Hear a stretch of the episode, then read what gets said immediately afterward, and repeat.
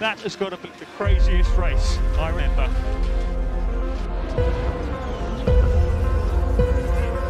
It's lights out and away we go. Yes, it's pole position. It's in their news. Come on! Yes! Toto? Yes. It's called a motor race, okay? Still we rise, guys. Still we rise. You just won the Hungarian Grand Prix. Well done, mate. He won! Max Verstappen, you are the world champion. The world champion.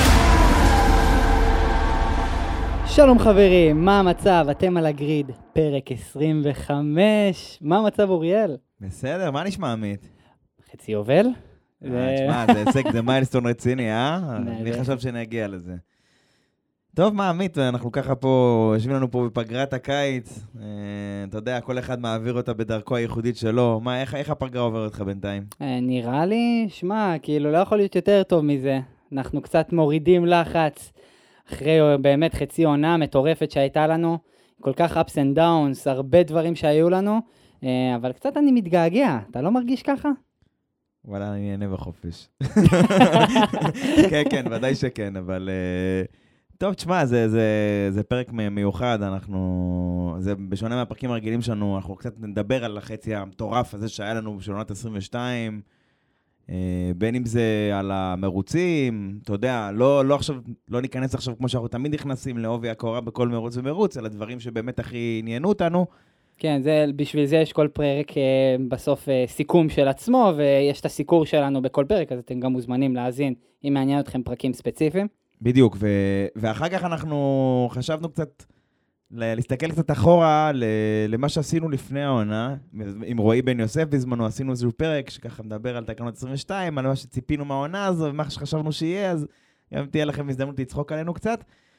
ובסוף, אה, איך החלטנו לקרוא לזה בסוף? חלוקת תעודות, יום מורים, איך קראנו לזה בסוף? כן, ממש... אה, משהו כזה. חלוקת תעודות. נסכם קצת את הביצועים של החברים, של הנהגים, של הקבוצות, וגם, אתה יודע, נסתכל אולי ל... לקדימה, למה שנשאר לנו מהעונה הזו, ומה אנחנו חושבים ש... שיהיה ככה, אז, אה, אז בואו נתחיל. יאללה, אז בואו נתחיל. בעצם החלק הראשון, בעצם נתחיל עם הסיקור. נרוץ על העונה, נחלק אותה לסאגות, נבין בעצם את הדברים העיקריים שהיו לנו, נחזור לאירועים המרכזיים. אז האירוע המרכזי הראשון, שאני בעצם אפשר לקרוא לו ככותרת, אה, שובם של האדומים. כן. פרארי חוזרים, אחרי בעצם אם ניקח אחורה, אה, מ-2019 עונות מאוד גרועות, 2019-2020 עונה מזעזעת לחלוטין, פרארי נלחמת על הנקודות.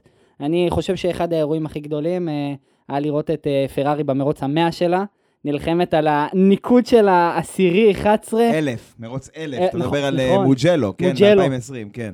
עם הצביעה בורדו הזו, כן. עם הצביעה בורדו המיוחדת. זה היה ביזיון, כן. זה היה מבחינתי אחד האירועים המטורפים ביותר, כמה אפשר להגיע לה למטה. וכאן אנחנו רואים בחריין 2022, עונה חדשה, לקלר מול מקס, וכבר במרוץ הראשון, אה, עם ממש חילופי מקומות בין המקום הראשון לשני. אה, פרארי מצליחה להביא בסוף תוצאות טובות, גם בחריין, גם סעודיה וגם אחר כך אוסטרליה. מי שמפקשש בזמן הזה, הם רדבול. זהו, עוד פעם, פרארי ניצחה את מרוץ הפתיחה, וורסטאפן ניצח, ורדבול ניצחו את מרוץ, את המרוץ השני. כן.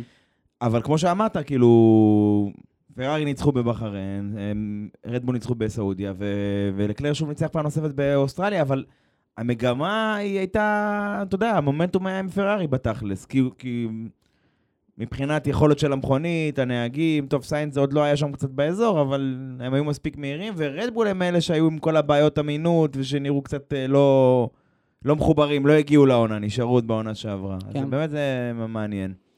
תשמע, בחריין כמרוץ פתיחה, אני לא רוצה להישמע דרמטי, כן? לא, בואו לא נתחיל להכתיר פה מלאכ, מלכים ולחלק פה ציונים, עדיין לא לפחות. כן. אבל כמרוץ פתיחה לעונה, אני חושב זה היה פתיחה מטורפת שהרבה שנים לא היה לנו. כאילו, גם, ממש. אתה יודע, קרב צמוד על ניצחון, חילופי מקומות על ההובלה בין ורסטאפ, עד, עד הפרישה של זה, safety car, כל העניין הזה שאתה יודע, אתה זוכר ש... אחרי החידוש של המרוץ עם ה safety car, ורסטאפן, שהוא היה לו את העניין הזה שהוא אוהב לעמוד במקביל. במקביל. וזה שבסוף זה- ביטלו את זה. בדיוק, ביטלו את. זה, וזה מינו- מינו- מיני תקנה כזאת, אם אתה זוכר. כן. ו- וזהו, וזה הייתה לנו עונה שכאילו זה מטורף, כי אין אוהד של הספורט שלא שמח לראות את פרארי סוף סוף חוזרים לניצחונות, כמו שאמרת, מאז 2019, שגם 2019 לא הייתה איזו עונה היה כן, מזהירה, היה לנו אבל... את אה, מונזה עם אה, לקלר וזהו. מונזה ספא וסינגפור, כן. סינגפור ווטל ניצח. אה, הניצחון כנראה האחרון אחרון. שלו בסבב, כן. עוד משהו אני חייב לציין, בסוף המרוץ הראשון בדרך כלל הוא אוסטרליה, ואוסטרליה, קשה לעקוף שם, אז זה גם מרוץ כזה מאוד חלבי, כולם מתרגשים בגלל שזה מרוץ ראשון בפורמולה אחת, אבל כאן קיבלנו מופע. לא, מופע. לגמרי, לגמרי, כי גם, אתה יודע, היו הרבה הפתעות חיוביות. גם אלפה רומאו, שבאו ככה חזקים. תותחים. לתחילת העונה, אנחנו נדבר עליהם קצת בהמשך, האס נגיד, איך, גם למה, ש- כמה. שממש ראינו אותם אה, לגמרי, משחקת שם. אז כאילו, שאתה יודע, ידוע שהם פחות או יותר זרקו לפח את ה-21, כן? לטובת 22, וראינו שזה השתלם להם, הם כאילו... והקבוצות כאילו מבוססות, קבוצות שציפינו מהם, זה, מקלרן, אלפין, טה-טה-טי-טה-טה. אה, מקלרן, אני לא רוצה אפילו להתחיל לדבר על איך הם נראו בבחריין. הייתה להם איזושהי בעיה עם הקירור של הבלמים הקדמיים, הם לא היו בתמונה אפילו, הם היו כאילו מהרחק מאחור.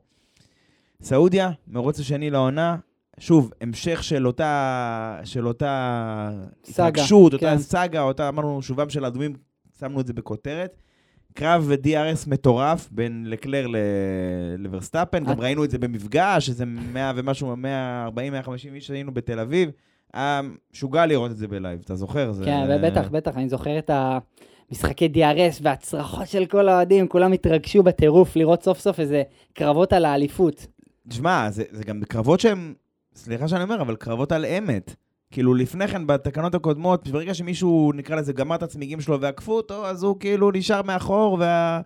והנהג שעקף אותו פשוט ברח אה, לעבר האופק, לשקיעה, לא יודע מה שזה יהיה. עכשיו זה היה כאילו יותר צמוד, בגלל שהם...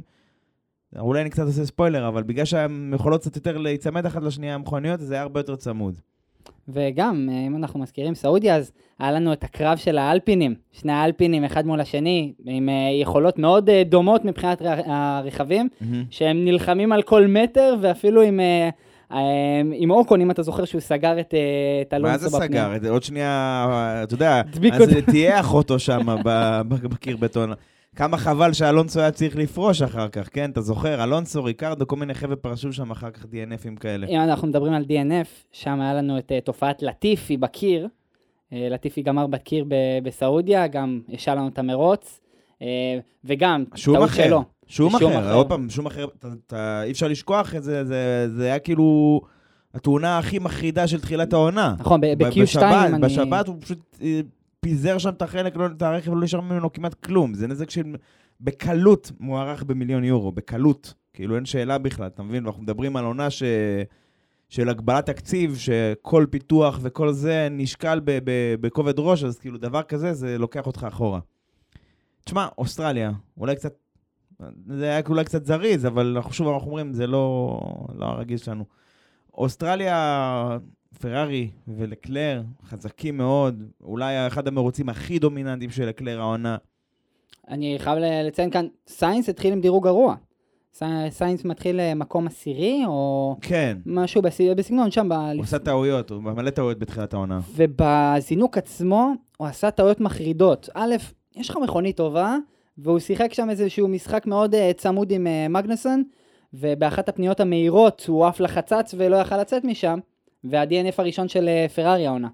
כן, תשמע, היה לו איזה סיפור שהיה לו הגה חלופי, ובהגה הזה ההגדרות של ההגה היו טיפה שונות, כל מיני, אתה יודע, בדיעבד מגלים כל מיני מעשיות, כן? אבל בפועל, בסאגה הזאת שאנחנו מדברים עליה, שהיא מהמרוץ הראשון של העונה עד למרוץ החמישי, סיינס באזור הזה עוד היה כאילו עם טעויות שחבל על הזמן, הוא, ניסה, אתה יודע, הוא לא, לא רוצה להגיד להשתדל יותר מדי, אבל אולי זה כך במה שהיה, כאילו. כן. עוד מישהו שגם לא היה בכיוון עדיין, אה, מבחריין עד אוסטריה, אה, אוסטרליה, זה מרצדס. מרצדס אה, שיחקו שם משחק מאוד קשה על הניקוד. לא הצליחו אפילו להגיע לניקוד, עם בעיית פורפוסין מטורפת. הקופצנות ליוותה אותם בתחילת העונה בצורה לא נורמלית. תשמע, העלית פה, איך שכחנו אותם בכלל, אני לא מאמין שהזכרת את זה. מרצדס, קבוצה שזכתה באליפות היצרנים בשנה שעברה, ונאבקה תרתי משמע עד הרגע האחרון לאליפות הנהגים, הקבוצה האחרונה, פתחה את העונה הזו עם ציפיות גדולות, תקנות חדשות, עם קונספט חדש, אה, כונסים uh, צרים, מה שנקרא, קיבל את הכינוי zero pods, כל הדברים האלה. היא פשוט מוצאת עצמה במקומות 5-6, ואתה יודע, כבר אף אחד, אתה יודע, אף, לפעמים יש דברים בחיים שקורים, ועד שהם לא קורים בפועל, אתה כאילו אומר, לא יכול להיות. כאילו, אין מצב. מה, הם יסדרו את זה, נכון? כן. נגיד שב testing ראינו אותם קופצים שם בלי סוף, למרות שהם הביאו אה, כל מיני פתרונות, שדרוגים ושינויים ו- ויתורים. אתה אומר, טוב, בסדר, עכשיו הם עושים את הניסויים שלהם, יגיעו למרוץ הראשון, יסדרו. המרוץ הראשון, טוב, אין זמן, זה flyaways כאלה, אין כל כך זמן לחזור, כאילו, זה הכל טיסות, כן, אה, הכל אה, כאילו... מאוד אינטנסיבי במזרח כל הדבר התיכון הזה. ו- ובמפרציות, זה כאילו אין עכשיו אה, אוסטרליות, אין כאילו זמן עכשיו כאילו כמו באירופה בשבוע הפנוי לחזור למטה, לפרק את המכונית, להרכיב אותה, למצוא, להסיק- להפיק מסקנות. אז אמרת, טוב, אחרי ה flyaways, כמו שנקרא, אחרי המרוצים המוטסים למיניהם, אז הם ימצאו את דרכם כזה, או שכאילו אולי ישתפרו, אבל... תשמע, אני מזכיר לך, אוסטרליה, הם אשכרה בחרו להתחרות עם איזה קילו, קילו וחצי יותר, וגם ככה הם היו בעודף משקל, שזו בעיה שתקפה הרבה קבוצות העונה. רק בשביל שיהיה להם חיישנים, שכל הזמן ימדדו את המרחק למסלול, כדי שהם ינסו למפות את הבעיה של, ה, של הקופצנות הזאת, כדי לנסות לפתור אותה בהמשך הדרך. זה באמת, זה, בוא נגיד, פתיחה קטסטרופלית למרצדס, שהם אפילו בחלומות הכי שחורים שלהם לא דמיינו, אבל עדיין, בזכות האמינות שלהם, בזכות זה שהם היו שם, תמיד שם מאחורה, שאם קורה משהו, שאם זה, שאם פה, שאם שם, הם הצליחו לצבור ניקוד אדיר, שיכול להיות שעכשיו, אנחנו בנקודת אמצע העונה, יכול להיות שזה... הוא ייתן להם את המקום השני ביצרנים אם זה ימשיך ככה. כן. ראסל, Mr. Consistency, אדון אה, עקביות, בתרגום 80's מוגזם. מה זה, הוא סיים בטופ 5 כמה ערוצים ראשונים? 6 או 7? כמה הוא... כן, כן, כן, כן, אה, פודיומים. וזה, ורביעי, ומכונית ש... מה לעשות, לא הייתה שם. באוסטרליה, אפרופו, מי שהיה צריך להיות במקום מרצז זה אלפין. אלונסו היה לו דירוג אדיר, הוא יכל בכ- בכיף להיות מקום שני או שלישי, נכנס בקיר שם עקב אה, בעיה הידראולית. בסוף עשו איזה טעות אסטרטגית, פישלו שם, הוא סיים בזה בקושי עשירי או 11, לא זוכר איפה הוא סיים. הם פישלו כי הם הלכו על אסטרטגיה של להעריך את הסטינט ובצורה מוגזמת, כמו איזה קבוצת... אה, כמו אה, קבוצה תחתית. התחתית, לגמרי. לגמרי, לגמרי, לגמרי. הם לא חשבו, טוב, תשמע, אני לא בטוח שיש להם את המכונית, אבל הם לא חשבו אגרסיבי. תשמע, אנחנו דיברנו שלושת המרוצים הראשונים. אוסטרליה, אין בעיה. אתה יודע, אה, פרארי היו איפה שהם היו, אה, רדבול קצת היו לא בתמונה, פרישות, אה, בעיות מכניות כאלה ואחרות, אז זה היה של משאבה, אחר כך מנוע, עניינים. אימולה, הספרינט הראשון לעונה, גשום. ספרינט, ספרינט רציני. כן, ושקשה לעקוף שם באופן יחסי. גשום מאוד, הרבה בלאגן. אה, פעם ראשונה יש לנו עקיפה להובלה בספרינט עצמו, ורסטאפן עקף את לקלר וניצח במרכאות בספרינט, זאת אומרת זינק מה pole. אני חושב ששם יש לנו איזו נקודה ראשונה של שבר, לא שבר כאילו, אתה יודע, הוא לא נרדם בלילה, אבל טעות ראשונה אה, קריטית של לקלר. אתה זוכר, אה, רדבול הצליחו לשמור על ה... הם נשארו מלפנים, היו חזק מלפנים, לקלר מנסה להשיג אותם, והיה את השיקיין הזה לקראת הסוף שם, שהוא כל פעם, הוא לקח אותו, הוא יכול לקחת אותו הרבה יותר מהר משאר המכוניות, כי הפרארי שם פשוט דילגה על הדבר הזה. כן. והוא פשוט כאילו היה יותר מדי כאילו, מה שנקרא, אמבישן of adhesion זה. נקרא, כאילו, כן, אתה יודע, אמביציה מעבר ליכולת אחיזה. הוא פשוט נכנס שם בקיר, ובמקום לסיים נגיד שלישי ככה בסבבה, ברגוע, ולמזער נזקים, אתה אומר, תשמע, היום ורסטאפן ופרז וכל החבר'ה האלה טיפה רחוקים, בוא נסיים את זה, נמזער נזקים, העונה ארוכה, אז הוא ניסה בכוח כאילו זה, וזה עלה לו, הוא סיים בחמישי או שישי לדעתי, כן, במרוץ כן, הזה. כן. ושלא נדבר על סיינס, סיינס אה, היה לו תקרית עם אה, ריקרדו, אני. חושב, לא? נכון. ואני חושב שמכאן אנחנו יכולים לציין את, ה... את אחת הנקודות היותר אה, קריטיות מבחינת פרארי לקראת ההמשך, אבל לפני שאנחנו מדברים על זה, על הנפילה הגדולה של פרארי, אנחנו חייבים להזכיר את מיאמי. כן. אה, שהיה איזה מרוץ בין לבין, אה, לקלר מזנק מצוין, אה, אבל המכונית עצמה לא, לא בנויה למיאמי, מיאמי בסוף זה אה, בסוף מרוץ עם הצמדה יחסית בינונית, אבל הישורות שם הן מטורפות, אנחנו מדברים על הישורת הכי ארוכה נראה לי בסבב. לא, אה, כמעט, אבל, אבל כמעט לא, תשמע, זו נקודה חשובה, כי כרגיל, אתה בא פה עם נקודות, כל נקודה מלמיליאן. קודם מרצדס ועכשיו זה. עכשיו, לרדבול היה יתרון אדיר, שאפשר להגיד שהוא נשמר בעידה מסוימת בישורת. המכונית שלהם פשוט טיל בישורת, ובסעודיה ראינו את זה, ובמיאמי ראינו את זה, ותמיד פרארי בחרה ללכת על, אה, על סטאפים שיותר כאילו, אתה יודע, יקנו לה יותר הצמדה, יותר ביצועים בפניות על חשבון אותה ישורת. ולמרות שהיא ניסתה איזשהו ניסוי במיאמי, זה לא צלח, ו- ורדבול פשוט שתו אותם בישורת. אמ, וזה מה שקרה בסוף, אה, ורסטאפן עוקף על המסלול את אה, לקלר, לוקח את ההובלה ולקלר מסיים שני. אמ, לא כזה גרוע, אבל משם אנחנו מתחילים את ההידרדרות האמיתית של פרארי. אה, ושם אנחנו מכניסים את הסאגה השנייה, קוראים לה קומקום מנייר. כן, על שם האמינות אמינות. הגבוהה של אה, זה. אני חושב שאפשר, אתה יודע מה? אפילו רגע לפני להתחיל, מתי זה התחיל. אימולה, כאילו, יותר נכון את העלייה של רדבול אה, ופחות הזה, אימולה הספרינט, כסופה שלנו, אתה יודע, ניקוד בספרינט, כן. ניקוד במרוץ, כל הדברים האלה, אני חושב שפרט לאולי שתי נקודות, רדבול השיגו את כל הניקוד האפשרי באותו סופש. נכון. נכון, נכון. ופרארי עם DNFים, כן? DNF ומקום שישי. אז כאילו זה היה כמו איזה נקודה, נקודת... אה, זה, זה היה בדיוק ה-1-2 נראה לי של... אה, הראשון של של רדבול, רדבול, כן. מאז אה, בעצם אה, עידן ריקרדו, אה, ורסטאפן. ריקרדו נכון, ורסטאפן. נכון, נכון, נכון, נקודה מאוד משמעותית. טוב, הסאגה השנייה שלנו, קומקום מנייר, זה הסאגה עם ה... אתה יודע, עם הפרקים הטובים וזה, עם הבלגנים וזה. טוב, ספרד, אה, ה leg האירופי נגיד הראשון, אם אנחנו מתעלמים מאימולה, אבל הראשון כאילו בקטע של, אתה יודע, כמו שאמרנו מבחינה לוגיסטית, שאפשר להביא הרבה עדכונים, שאפשר, אה, כל הדברים האלה, הרבה קבוצות הביאו הרבה עדכונים. כן. אסטון, עם הרדבול הירוקה. ידועה לשמצה. עם הבדיחות רדבול ירוקה כן, גם, והפחיות הירוקות בפיט-וול של... אה, בפיט... של רדבול. של רדבול, ו... תשמע, כאילו... פרארי, שהייתה להם איזושהי בעיה של שחיקת צמיגים די רצינית, נראה שהם מצאו איזשהו משהו, מצאו איזשהו איזון טוב בספרד, ולקלר, pole position, יוצא קדימה, למרות לחץ מוורסטאפן, למרות זה הצליח ככה לש- לשמור על איזשהו פער יפה מקדימה. אה, ג'ורג' ראסל איכשהו השתחל למיקס המשחק הזה. הזה, כן. ותשמע, ראסל ו- וורסטאפן עם בעיית ה-DRS הזכורה לטוב, מה שנקרא, שכן DR, כן נפתח, לא נפתח, ניסה פה, ניסה שם, בישורת הקצרה נפתח, בישורת הארוכה לא. ראסל שם עשה לו הרבה בלאגן עם פרז, אתה זוכר שביקשו ממנו לפנות את לפנות את המקום, המקום. כבר במרוץ השישי לעונה, כאילו, חכה אדוני, אולי קצת, אה, האליפות עוד לא נפתחה, כן, חכו שנייה עם זה. אה, וזהו, וזה נגמר במפח נפש בשביל לקלר. ולכן קראנו לזה גם קוקום נייר, כי אה, תקלה ב... הוא פשוט פורש מהמרוץ DNF, כאילו בתקלה. מה זה היה, בטורבו, מה שזה לא יהיה. כן. ו... ופשוט, אתה יודע, זורק את זה כאילו 25 נקודות לפח, 26 אפילו נקודות לפח, אם היה fastest lap גם.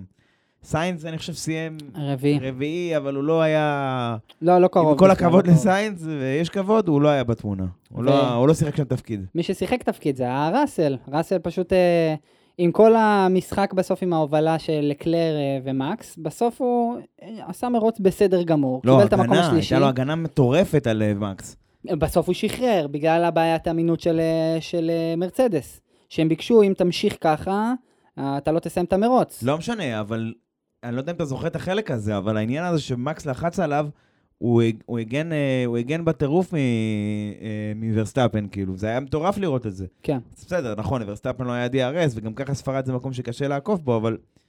זאת אומרת, זה העצים את העניין הזה, אבל זה עדיין היה מטורף לראות את זה, שלמרות שהיה לו רכב נחות, זה עדיין המשיך. דרך אגב, זו הייתה נקודת מפנה מאוד משמעותית למרצדס, כי זה היה מסלול שבו הם הביאו את ה... נקרא לזה את הפתרון המשמעותי הראשון לבעיית הקופצנות שלהם, ולראשונה העונה הם נראו קרובים. אתה יודע מה, אני אפילו זוכר את הציטוט של ראסל והמילטון, הם אמרו, סוף סוף המכונית הזו מתנהגת כמו מכונית מרוץ. לא כאילו כמו, אתה יודע, היו צריכים, הם היו צריכים להגביה אותה בגלל הקופצנות כדי למנוע את התופעה, כל מיני דברים כאלה, חיישנים, דיברנו על זה. אה, אתה יודע, עשו כל מיני ניסויים במקום להתחרות.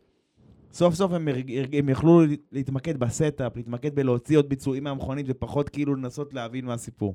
חבל שזה, מה שנקרא, זה לא נמשך להם אחר כך, אבל זה המצב. אני חייב לציין כאן אה, קבוצה שאת האמת אה, חשבנו שהולכת להפתיע בספרד, הולכת לחזור לעצמה. אה, גם דיברנו על זה בפרקים לפני ספרד, זה היה מקלרן. שמקלרן נראו מצוין בזה, ב winter testing הראשון, הראשון, כן. ואז ראינו אותם במרוצים פשוט לא שם, בשום צורה. וספרד אמרנו, אולי בגלל שספרד זה מרוץ שגם, בסוף מסלול שגם ככה עשו בו את האימונים, יכול להיות שהם יחזרו לעצמם, יביאו איזה שדרוג משמעותי. היה שם שדרוג כן, משמעותי, כן, כן, כן, נכון, היה, אבל... אבל הם לא הצליחו להביא תוצאה. תשמע, אני שוב עושה ספוילרים לעצמי, כן, אבל, אה, אבל אמרת, ואמרת נכון. הטסט הראשון היה שני טסטים, נכון? היה בספרד והיה בבחריין. הפסקה של שבוע, מה שלא יהיה, ובחריין, ואז מיד אחר כך אה, כמה ימים, והמרוץ בחריין עוד פעם, הפתיחה, כן. כן.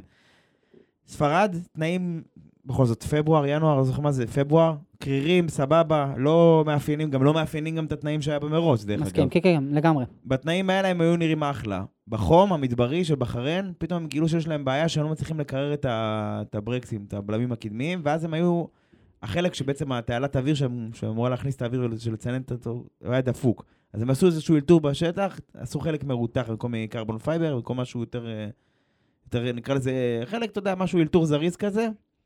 לתת בעצם את האפקט שהם רצו. נכון, וזה גרר אותם עד ספרד, כי רק בספרד הם הביאו את הפתרון, הס- ה- נקרא לזה יותר סופי של זה, לצד מעבר שלהם לכונסי אוויר טיפה יותר אה, רחבים וכל מיני דברים כאלה, אבל אני איתך.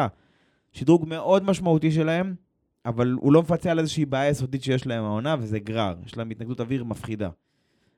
אבל אני איתך, אני גם חשבתי שהם יחזרו קצת לעצמם, כמו שראינו אותם באופן עקבי, מ-2019, מטפסים במעלה הגריד, נכון? בשנה כן. שעברה הם אפילו כן. ניצחו מרוץ. כאילו, היה להם מכונית עם בסיס טוב, ניצחו מרוץ, הם אה, לקחו 1-2, נכון, אני אומר, היה להם. מכונית עם בסיס טוב, אתה אומר, היית רוצה, וגם דיברנו על זה בפרק שלנו שמקדים את העונה, בפרק 10, זה היה נשמע פתאום די מזמן, חמש פרקים אחורה, שאנחנו ציפינו שהם יהיו כאילו, יזנבו במובילים, אפילו מדי פעם יגנבו איזה ניצחון, יגנבו איזה פודיום, יגנבו איזה זה. עכשיו עוד פעם, נורי סיים נגיד על הפודיום באימולה, אבל זה כאילו... בגשום, בתנאים מסוימים, זה כאילו הבלחות, זה לא כאילו שבוע אחרי זה במיאמי הם היו מטורפים, אתה מבין? כאילו... אה, במיאמי בכלל איבדו את זה, אבל... אה, זה, הוא הכניס, היה לו תקרית מטורפת לנוריס שם, אימא כזה של הכדורסל פרש. שמע, אה, לא, לא, כן, זה, אני איתך. גם אסטון מרטין, שהם הביאו את העדכון הרדבול הירוקה הזו, אנשים ציפו שהם ככה יהיו קצת יותר חזקים, הם גם הראו איזשהו צעד בכיוון הנכון, אבל זה עוד לא שם, זה עוד לא היה שם.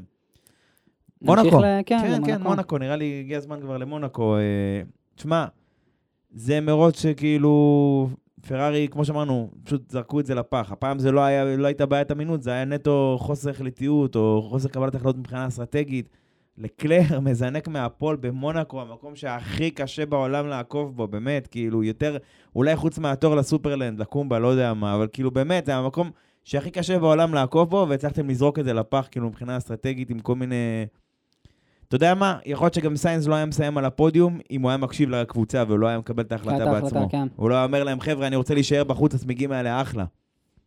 אז בואו נעשה קצת אה, הסבר. בעצם היה כאן מהלך אסטרטגי לא נכון של, אה, של פרארי, שהם הכניסו את אה, פשוט לקלר מוקדם מדי, אה, ל double stacking מאוד מוזר, בזה שבעצם אה, סיינס נכנס ראשון, לקלר היה צריך לחכות קרוב לשתי שניות, משהו כזה. כן, כן. אה, ואז בעצם הוא נכנס, מחליף צמיגים, ויוצא אחרי זמן לא מה, כאילו הרבה זמן, אה, מתעכב בגלל האלפין, אה, סליחה, בגלל, בגלל אלבון או לטיפי, אחד מהשניים שהם היו בכלל אה, סממנים אה, אחוריים. סמנים אחוריים, כן, לגמרי. ובסוף, אה, בגלל כל הטעויות האלו, הם איבדו בסוף את כל, ה, את כל המומנטום, ובכלל, כמו שאמרנו, מונקו אי אפשר לעקוב שם אין, בשום זה, זה צורה. יכול להיות 1-2 קלאסי שלהם, שאי אפשר היה לגעת בהם בכלל. כאילו, זה, זה, מה יותר מזה? זה, זרקו את זה פשוט לפח, אין מה לעשות. אני חושב שזה פעם ראשונה נראה לי, אם אנחנו מסתכלים על כל העונה, שראינו כאן איזשהו חוסר החלטיות מובהק מבחינה אסטרטגית אה, של פרארי.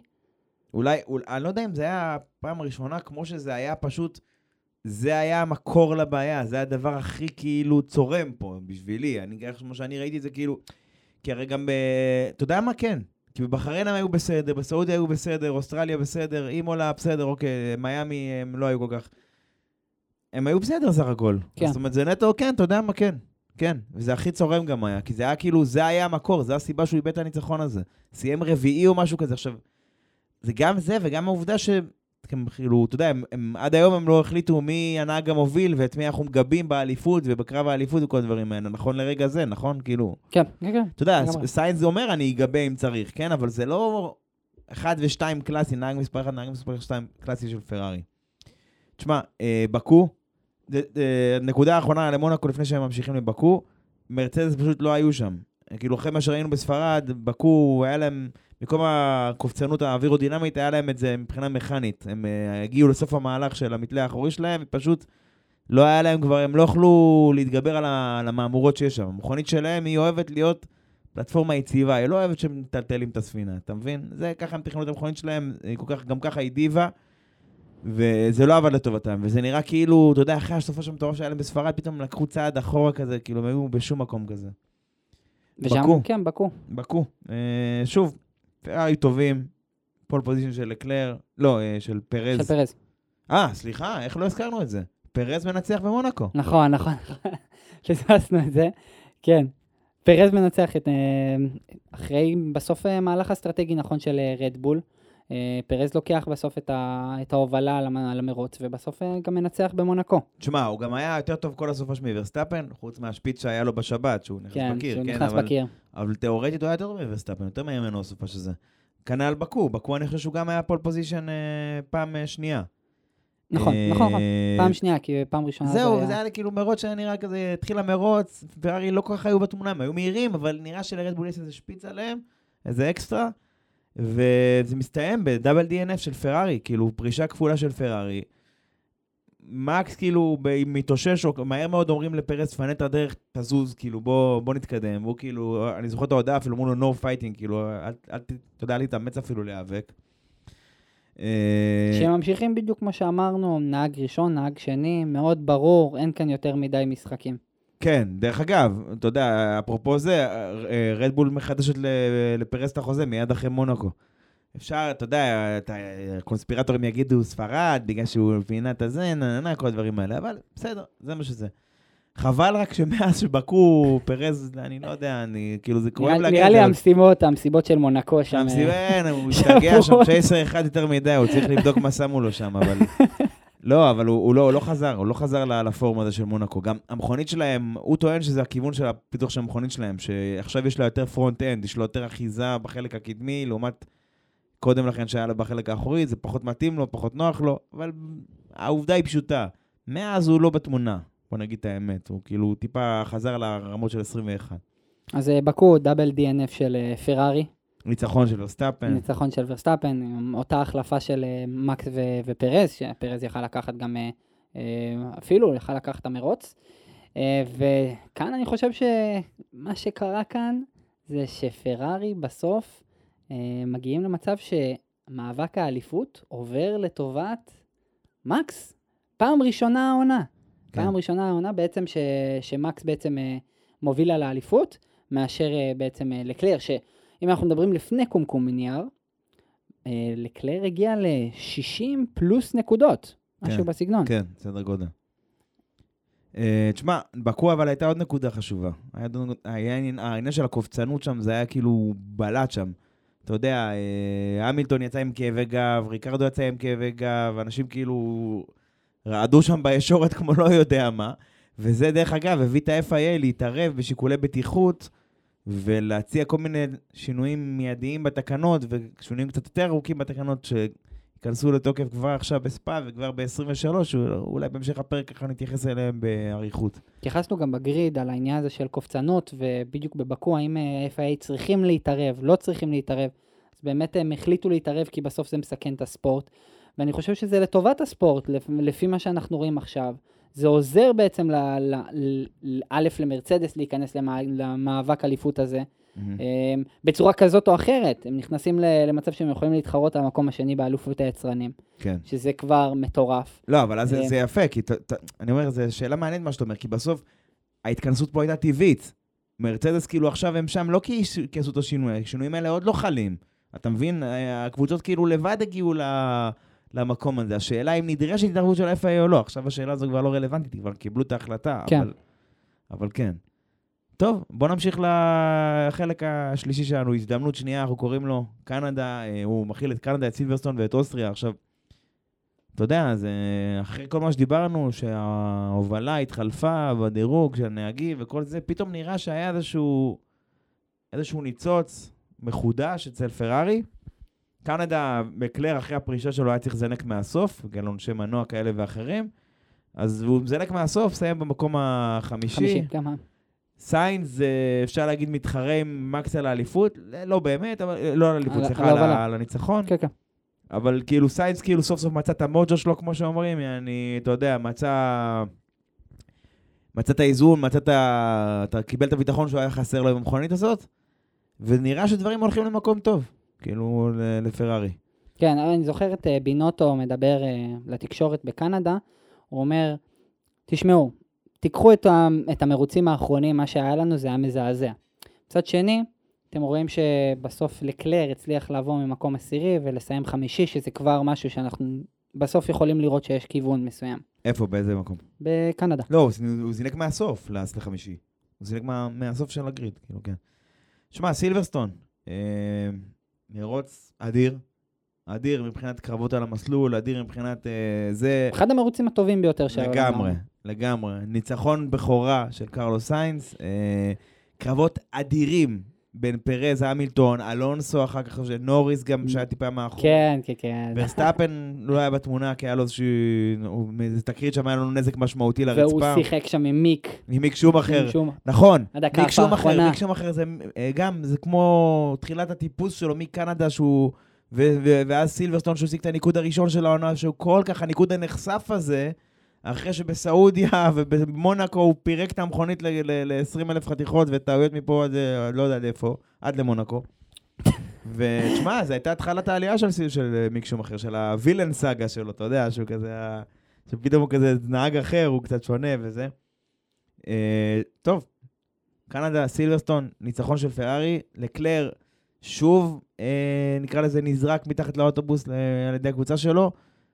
הם השאירו אותו שם על ה soft, שלא עצרו אותו אחרי, אחרי החידוש של ה safety car, מה... שנו, אוקון עצר בצידי הדרך כזה. כן, לא, לא בצידי הדרך, הוא עצר על ה- ליד החומה הזו של ה pit אה, straight. pit entry. כן, בעיה של ה pit straight. אבל נראה לי הישן. כן, ה- אבל לא, לא משנה. קיצור, כן. אה, דפקו את אה, לקלר במובן הזה, הוא היה תקוע עם soft אה, בזמן שכולם החליפו, והוא על הראש שלו, עקפו אותו שם כמו כלום. וכאילו, אבל אני חושב שהוא סיים בסוף אה, שלישי, שזה לא היה הדבר הכי... יחסית לזה זה יחסית, כן. מטורף, אבל, אבל אתה אומר, עוד פעם, דיברנו על זה קודם, אם הם היו אומרים, תשמע, בינינו, סיינס, כאילו, כל הכבוד, אתה עושה עבודה מצוינת, זה גם היה pole position של סיינס, דרך אגב, שזה גם pole position ראשון שלו, שזה גם היה בסשן גשום, סשן גשום, שזה היה מטורף, גם, גם בקנדה היה סשן גשום, שכחתי את אלונסו, שסיים שם P שתיים, אבל לא משנה. אבל עדיין, במרוץ עצמו ביום ראשון, לקלר היה יותר מהיר, וסיינס, אין, הנתונים מגבים את זה, מה שאתה רוצה מגבה את זה. סיינס עיכב אותו נקודה. וזה היה המקום של פרארי, לבוא ולקבל החלטה בוגרת, לתת לסיינס את הצ'אנס, בוא תנסה אם תצליח כמו שבאמת נתנו לו, אבל לשחרר יותר מהר ממה שהם שחררו. אה, אבל אתה זוכר איך הם שחררו את זה? על הפנים. על הפנים. זה אחרי שהם נתנו לסיינס לשחק על הזמני אה, הקפות, שיהיה יותר גבוה, וסיינס הגיע ליעד, בסוף הם שחררו ללקלר. לא, וכל הזמן, כל אותה עת, יש לך את המילטון מאחורה שהוא הוא פשוט טס באותו יום.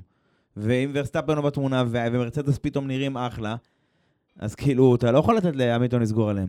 איך, אני לא מבין, מה קורה לי היום, אני כבר, זה, איך שכחנו? התקרית המטורפת, מטורפת של גואניו ז'ו בתחילת המרוץ. הוא מתהפך שם עם ראסל ומתחפר שם במסלול עם, ה, עם הקשת התהפכות, ובסוף הנלכד בין קיר הצמיגים לרשת הזאת, בוא נגיד כמה צופים שם קיבלו טראומה 100%, או שקיבלו אחלה סרטון לטיקטוק, אחד מהשניים. לפעמים זה אותו דבר. אה, הסרטון גם יכול לעשות טראומה. אה, תשמע, זה היה מרוץ מטורף, אמרנו, אחד כן. המרוצים הכי טובים בעונה, אין שאלה בכלל. אני מקווה שיהיה לנו עוד כמה כאלה. ובלי כל ה... אתה יודע, שכמעט אה, ז'ו קיבל תספורת שם, כן? אבל טוב, למרוץ הבא, אוסטריה. אז יש לנו את אוסטריה, אוסטריה זה היה הספרינט השני שלנו, העונה. אה, ספרינט טיפה יותר שונה בעצם מאימולה, אימולה היה בסוף מרוץ שלא היה, סליחה, ספרינט שלא היה כל כך הרבה עקיפות על המסלול. לעומת זאת, הספרינט של אוסטריה היה הרבה יותר עקיפות, היה משוגע. ואני זוכר לפני זה, פרק לפני בסיבלסטון, דיברנו על זה, מה, מה עמית חושב על, ה, על לקראת אה, אוסטריה, ואמרתי, אין סיכוי, זה הולך להיות מרוץ מאכזב. אני שונא את זה, אני זה- זה, אני זה. אמרתי לך, מה יש לך במסלול הזה? לא, תשמע, בשנתיים האחרונות היינו שם 16 פעם, וזה... זה. בסוף זה היה פשוט מטורף. כן. מכל מקום ראינו עקיפות, לא, זה לא היה נתפס מה שהלך שם באוסטריה. כן, כן, זה, זה באמת, זה גם היה קרבות מטורפים, כאילו, גם בשבת היה את הקרב אה, בין שני האסים להמילטון שהם חסמו אותו. אה, ועוד פעם, אחרי הדירוג בשישי, מרצדס עם שניהם אה, עפו לקיר, לקיר, אה, כן, ניסו כן, שם, לא. יותר מדי אמביציה הייתה שם, יותר ממה שהמכונית כנראה מסוגלת. ובשבת היה לנו את הקרב הזה, ועוד פעם, שוב, פרארי בשבת מפשלים, נותנים לסיינס ולקלר לריב, בזמן שוו- שוורסטאפן פתח קדימה, במקום לשתף פעולה יחד ולנסות לסגור אותו יחד, כי בסוף הם ידעו שיש להם את היתרון לראשון, הם, הם הרגישו את זה ברעיונות איתם והכל. אם אני חוזר לספרינט, בספרינט לקלר עקף את מקס על המסלול. בלי, אפילו בלי למצמץ, לא היה עניין. לא, במרוץ, כן. ו... ו- במרוץ או בספרינט, כן. סליחה, זה, זה, כן, במרוץ, וזה העניין, זה לקלר, בכלל, פרארי יכלו כי- להביא כי כאן... הם ראו, הם ראו שהטייר דג, שהשחיקה של רדבול הייתה יותר גבוהה משלהם. ובגלל זה אני אומר, אתם רואים את זה, יש לכם את כל המידע שבעולם. למה אתם נותנים להם לריב על המסלול? זה זה מטופש, כאילו. והיה לנו שם את אה, סיינס, אה, סיינס שחטף וואחד DNF, אבל אה, בצורה מחרידה, כן. שהרכב שלו עלה באש. הזינוק בעלייה שם, כן. בעלייה, ואותו מרשל מרושל, מסכן. שמע, לא, זה, זה עוד פעם, זה 1-2 קלאסי של פרארי, גם, גם מתי הוא חטף את ה- DNF? איזה אכזרי זה היה. שנייה אחרי שהוא עוקף את ורסטאפן. אתה זוכר את זה? נכון, נכון. הוא בא לעקוף אותו, ובאותו רגע הלך שם איזה משהו. תשמע, זה 1-2 קלאסי של פרארי. רדבול לא בתמונה, פרז עשה תקרית עם ראסל בהתחלה, הוא בכלל בסוף פורש עם תקרית, עם אה, נזק ב sidepod. 1-2 קלאסי של פרארי, הכי לסגור את הפער ביצרנים, הכי לסגור את הפער בנהגים. ניצחון של לקלר, אבל ורסטאפן עוד לחץ עליו לקראת הסוף. למה? כי אם אתה זוכר, היה את הקטע שנתקע לו הגז. שנתקע לקלר הדוושה, והוא היה צריך כאילו עם הרגל להרים אותה, וכאילו... כן, זה זה היה רק כמה אוהדים בדרך כזה, מ- מתור לחץ. תקשיב, בפנייה 4 מה זה? אני לא זוכר בדיוק, הוא עצר עוד שנייה עצירה מוחלטת מרוב שהיה קשה לו לעצור שם, כי בקושי הצליח להוריד הילוכים, הוא היה צריך... בוא נגיד, לקלר שם מביא שם ניצחון באמת יפה. באמת, כאילו זה תחת לחץ מוורסטאפן, לא פשוט. אני רוצה גם להגיד על, ה- על אוסטריה, העקיפות, חייב לציין את המשחק הזה עם החמישייה. וואו. חמישייה וואו. על פנייה שלוש. נוריס, אלונסו, האס, היה מזה, מיק שומאחר. מיק שומאחר וגם קווין מגנוסן. היה מטורף. החמישייה לפני, לפני הראשונה זה היה, לא? זה, כן, זה היה מדהים. זה פשוט פיור רייסינג מדהים. מראה כמה המכוניות האלו פשוט וואו. לא, וואו. לגמרי, לגמרי. תשמע, כן, גם... אה, מי זה היה שסיים על הפודיום אחרי תם? המילטון, אני חושב. גם המילטון התחיל איזו מגמה חיובית ככה מקנדה וסילברסטון ואוסטריה, וסיים כל הזמן על הפודיום, על הפודיום, על הפודיום, כאילו... המילטון, ברגע שהמכונית, ככל שהקופצנות שלה הצטמצמה והם התחילו למצוא את האיזון שלהם, הוא... הוא התחיל כבר למצוא את האיזון שלו, והוא כבר, הוא, אתה יודע, הוא כבר עוקף את ראסל, ב... הוא יותר מהיר ממנו. כאילו, בתחילת העונה זה היה קצת, אה, ראסל כזה קצת יותר, קצת יותר הסתדר, קצת יותר זה, כי הוא כבר רגיל למכוניות גרועות מאיזשהו בא מוויליאמס, אבל המילטון, אה, ככל שהמכונית הסתדרה, הוא התחיל למצוא את את הכיוון שלו, ונראה שזה כבר מתחיל אה, להתהפך העניין הזה, אז זה מעניין. אז אה, לסכם את ההזדמנות השנייה, בעצם אחרי אוסטריה, שזה הייתה באמת כבר הכיוון של ה-1-2, פרארי חוזרים, ואז הכל אה, הלך, בוא נגיד, קפוט. לא משנה, אבל עדיין פרארי ניצחו. זאת אומרת, אם אתה מסתכל על זה במשקפיים של מישהו שהוא אוהד של פרארי, אז האוהד של פרארי חוזר הביתה מרוצה באותו יום, למרות שסיינס עלה באש, כי בסוף לקלר ניצח, ובקודם סיינס ניצח. בסדר, האסטרטגיה לא שם, האמינות לא שם, אבל לפחות הם מנצחים. כאילו, זה כמו איזה נחמה פורטה כזאת, כאילו, כן. טוב, אז בעצם אה, מכאן אנחנו ממשיכים לחלק האחרון, אה, שני המרוצים האחרונים, אה, שזה היה צרפת והונגריה. קראנו לזה נקודת שבירה. כן. אה, אני לא יודע מה נשבר, המכונית, הלבבות של הטיפוזי, מה נשבר שם, כאילו, לא יודע בדיוק מה זה. טוב, צרפת, מה מה היה לנו שם? אז מבחינת צרפת, בואו נתחיל מזה. פרארי, עם כל הציפיות שלנו ש... שיהיה להם מרוץ טוב, עוד פעם לא היו שם, אבל הפעם אסטרטגיה. לא, רגע, לפני אסטרטגיה, היה פה שני מקרים. אני דקה מחזיר אותך ש... רגע אחד אחורה. שני דברים. כל הזמן דיברו שחיקת צמיגים, שחיקת צמיגים. איך פרארי התמודדו, איך זה, איך זה, איך זה. לקלר זינק מהפול, ורסטאפמן לוחץ עליו, לקלר איכשהו מצליח לעמוד בלחץ ונשאר קדימה. ורסטאפן עוצר, לקלר מה הוא צריך לעשות? לקבוע הקפות מהירות ולעצור בעצמו, נכון? לצורך הדוגמה. מה קורה בפועל? עושה טעות, עף לקיר, פורש מהמרוץ. טעות אנוש, כן? לא אסטרטגיה. הפעם זה לא אסטרטגיה. נכון, נכון. בחלק השני, עם סיינס, זה אסטרטגיה. אתה זוכר? שהוא קיבל איזשהו עונש, אה, מה זה היה? אמרו לו בהתחלה זה stop and go, הוא אמר, מה stop זה and go? היה עם ה- עם ה unsafe release. נכון. למול אה, אלבון. אלבון, כן, אלבון. תשמע, אה, חוץ מהעניין הזה, כאילו סיינס היה בקצב מטורף, הוא היה לו איזשהו עונש שהוא היה צריך לרצות בהמשך הדרך, ניסה להשיג את כולם, והם לא יכלו, אתה יודע, אני זוכר שאפילו דיברו איתו, אני לא יודע אם זה בגלל הבימוי או שבפועל דיברו איתו, אבל תוך כדי שהוא נאבק עם פרז, אנחנו שומעים את ההודעות שלו של, טוב, תיכנס עכשיו. מה תיכנס? אני כאילו, אתה יודע, אני באמצע פה, איפה, אתם לא מחוברים, כאילו, חבר'ה, מה קורה איתכם שם? הכל טוב, כאילו? אתם, אתם רואים מה שאני רואה, כאילו? ככה הוא הגיב להם כזה, במילים אחרות, כן? כי זה היה ממש, אה, בוא נגיד ככה, זה היה לא הגיוני. לא הגיוני בשום צורה, ונראה לי שם באמת העניין הזה של האסטרטגיות, כי בסוף אה, פרארי לא שם, לא שם בשום צורה, ובואו נמשיך למרוץ הבא. פודיום כפול של מרצדס זה היה. אנחנו עוד פעם אומרים, מרוץ, סיינס זינק מהסוף, אני חושב, כן, כן. בצרפת, כי מנוע חדש, גם הוא ומגנוסן. וזה אבל- זה העניין, הוא משך והגיע בסוף עם לא, האסטרטגיות. הוא, אה, הוא, בוא נגיד, עם אסטרטגיה גרועה עם הכל, הוא הגיע יפה, הוא הגיע רחוק. בגלל זה אני אומר, זה יכל להיות ניצחון של אה, לקלר, ורסטאפן במקום השני, ואחד המרצדסים או אחד הרדבולים, לא יודע מה. למרות שפרז לא כל כך היה בתמונה, אז כנראה אחד המרצדסים. בסוף זה נהיה ורסטאפן ו- וראסל והמילטון כאילו סיימו איתו על הפודיום. פודיום כפול של מרצדס. מי דמיין בכלל בצרפת? כאילו למרות שצרפת היה להם הייפ מפחיד, כי זה מסלול יעני יותר מהר. חלק, ואין הרבה מהמורות, ואין הרבה זה, אז אמרנו אולי הם יהיו בתמונה לניצחון, מאבק לניצחון, בפועל, לא, לא, לא דומים ולא יעל, כאילו כלום. זה, הם לא היו רחוקים, אבל הם לא היו בתמונה. כאילו, הם הרוויחו מהר עם ההפקר, בגלל שפרז לא שם, בגלל שסיינס לא שם, לקלר לא שם. הונגריה, המרוץ שככה סגר לנו את החצי הראשון של העונה. או- סגר לנו את הבעיות פרארי. משהו כזה, כן. זה נשמע, כאילו זה פודקאסט של, אתה יודע, של, אה, של טיפוזים, כן, אבל זה לא הכוונה. זה לא פודקאסט של אוהדי פרארי או משהו כזה, של, של כל הסבב. פשוט אני, אני חייב להגיד, כי בסוף פרארי יכלו לקחת כאן אחלה של נקודות בהרבה מקומות, ולעומת זאת רדבול עשו את כל מה שהם היו צריכים לעשות. פשוט לעשות מרוצים יציבים באופן תדיר, ולקבל את הנקודות שהם צריכים. ו- וזה העניין. כנ"ל מרצדס. אה, נכון, כנ"ל ומרצדס, ו- ונראה לי זה מה שהולך להיות לנו עוד שנייה ב- באליפות היצרנים, כי אנחנו רואים שמרצדס ממשיכה לעלות, ורדבול יציבה למעלה. ופרארי הוא מתקדמת בצעדים איטיים, אבל שלא מתקדמת, לגמרי. הונגריה, עוד מרוץ, שהוא היה, לא רוצה להגיד להיות או לחדול, אבל כבר, אתה יודע, מתיה בינוטו, המנהל של פרארי, כבר בא לשם ב... חבר'ה, אנחנו לא צריכים לנצח פה, אנחנו צריכים 1 2 אנחנו צריכים 1 ו-2. אני בא, יעדים אגרסיביים, זה מרוץ שתפור על המכונית שלהם, יש להם מכונית שפצצה בפניות האלה, שיש לה יציאה טובה מהפניות העונה, מנוע חזק, זה כאילו, מה יותר מזה? הכל מיועד בשביל אה, ניצחון. ו- ובשבת עוד רדבול פישלו בדירוג. מקס עשירי, פרז 11, זה, משהו לא הלך להם, בעיות מנוע, טיטה.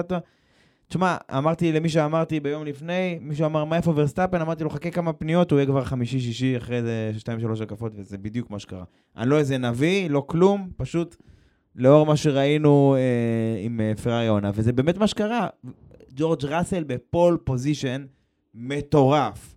וזה עוד של סיינס ולקלר עשו עבודה באמת מטורפת. ומה שהכי הדהים אותי זה שמרצדס בכלל לא היו בתמונה, ב-FP3 היה גשום באותו יום ובדירוג באותו יום, הם כל כך התקשו, הם כמעט עפו החוצה.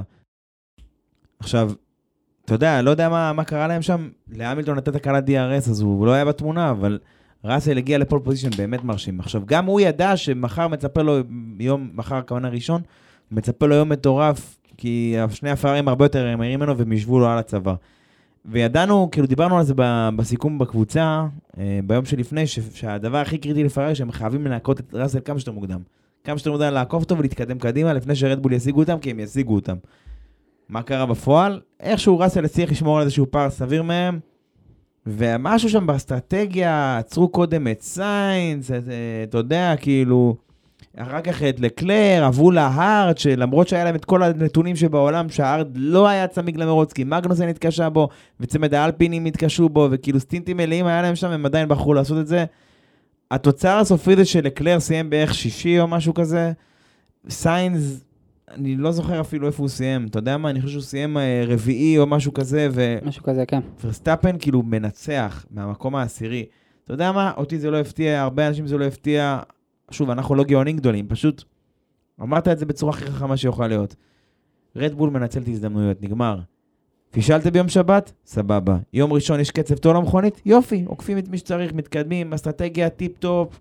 דיברו הרבה על האחראית על האסטרטגיה בקבוצה, אולי בגלל היכולות שלה, אולי בגלל אה, סיבות אחרות כנראה. אה, ותשמע, זה עושה את שלו בסוף. זה אין מה לעשות, זה, זה חלק מזה. טוב, אנחנו עוברים לחלק הבא. כן, אה, החלק הבא של הפרק המיוחד שלנו, אנחנו החלטנו לקרוא לו יום מורים או חלוקת תעודות, כי זה תמיד מזכיר לנו את המעמד הזה שאתה בא עם ההורים שלך והמורה אומרת לך איפה אתה טוב, איפה אתה רע. הוא לא משקיע בהיסטוריה, לא משקיע בזה, כן, כן, כולנו זוכרים את זה. אה, חלק מזה, אנחנו קצת נחזור לפרק 10 שלנו, שזה הפרק שהקדים את עונת 22, למה ציפינו, מה חשבנו, מה היה, כל הדברים האלה, ואולי כדי שנתחיל בזה, מה אתה אומר, עמית? יאללה, אז בוא נשמע את ההקלטה הראשונה. כן, יאללה. יאללה. שעונה הבאה באמת יהיה לנו סוף סוף נחזור לעקיפות על המסלול, נחזור לדברים כיפים, למרוצים שלא מסתכמים במלחמה בין אה, לואיס ומקס, אה, או 60 הקפות שאין כלום ואז שלוש הקפות אחרונות מעניינות, אלא נראה משהו אמיתי. טוב, אז הדובר של, ה... של מה ששמעתם עכשיו זה רועי בן יוסף, שהתארח איתנו בפרק הזה, והוא בעצם שאלנו אותו, איך אתה חושב שה... שתראו שתראו התקנות החדשות, האם המכוניות החדשות יוכיחו את עצמן או שלא? טוב, אני, כאילו, כמו שפשוט רועי אמר, נראה לי, הוא ענה על התשובה, הוכיחו את עצמם. לא רק ראינו את uh, מקס ואת uh, המילטון הולכים אחד מול השני fair fight, ראינו כאן עונה מלאה, מלאה בעקיפות, מלאה של, בוא נדבר תכלס, אליפות, היה כאן מיליון עקיפות רק על האליפות. מול מקס, מול לקלר, לקלר מול פרז, פרז סיינס, לקלר סיינס. היה לנו המון דברים שקשורים רק על המאבק על האליפות, לעומת שנים קודמות. וגם ה midfield, אמרת, חמישייה באוסטריה, וזה אלפין עם מקלרן בצרפת, וזה זה האס ואלפא ו- וכן הלאה וכן הלאה. אני רק רוצה לתת לכם ככה נתונים לגבי הדבר הזה. אז אה, בואו נתחיל מהנתון הראשון. אה, מרוץ אוסטריה 2022, 53 עקיפות. מרוץ אה, אוסטריה 2021, סאטיריאן, הגרסה השנייה, 23, 53 לעומת 23, ו-2020, 27. מטורף, כן, וזה עוד מרוץ שכן, שיחסית אפשר לעקוב בו. ובואו ניקח את הונגריה, אם אנחנו מדברים על מרוץ שאי אפשר לעקוף בו, mm-hmm. אז 2018, 19 עקיפות. והשנה כמה? 52. מה, תשמע, שיפור משמעותי, כן, אבל זה לא רק המספר של העקיפות, זה גם, אני חושב שזה גם האיכות שלהן. זאת אומרת, זה לא מסתכם רק בעקיפת DRS בישורת, זה גם עקיפות wheel to wheel כאלה בתוך הפניות. כאילו, מבפנים, מבחוץ, דברים כאלה, זה עקיפות יותר כאילו, יותר משמעותיות, פיור רייסינג, כמו שקראת לזה. טוב, בואו נמשיך לה, להקלטה הבאה שלנו. מה הרגע מבחינתכם, מי הולך לאכזב אותנו ברמה של אסטון השנה? מבחינתי, אני חושב שאלפה טאורי. שמע, עמית, הבאת שם שיחוק uh, מטורף. חוץ מזה ש... אני לא חושב שלפני 2022 מישהו חשב שאלפה טאורי כאילו תהיה איפה שהיא נמצאת היום, שהיא תהיה כזאת אנמית. באמת, זה היה ניחוש מטורף. שמע, בוא נסתכל על זה. אלפה טאורי הראו נוכחות יפה בשנים האחרונות, ונראה לי אחד הרגעים האייפים הכי גדולים זה היה בסוף מונזה. עם uh, פייר גזדי בפודיום. זה, זה 2020, כן, אבל uh, תשמע, בפודיום הוא ניצח. ניצח, כן. כן.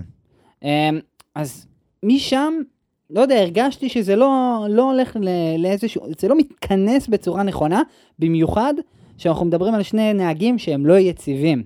ב-2021 ראינו, שני הנהגים לא יציבים, שפייר גזלי לא מקבל מכונית מספיק טובה, שהוא מרגיש בה מספיק נוח, הוא לא מספיק יציב. ב-2022 ראינו את זה, ראינו את זה כי הם פשוט לא היו שם.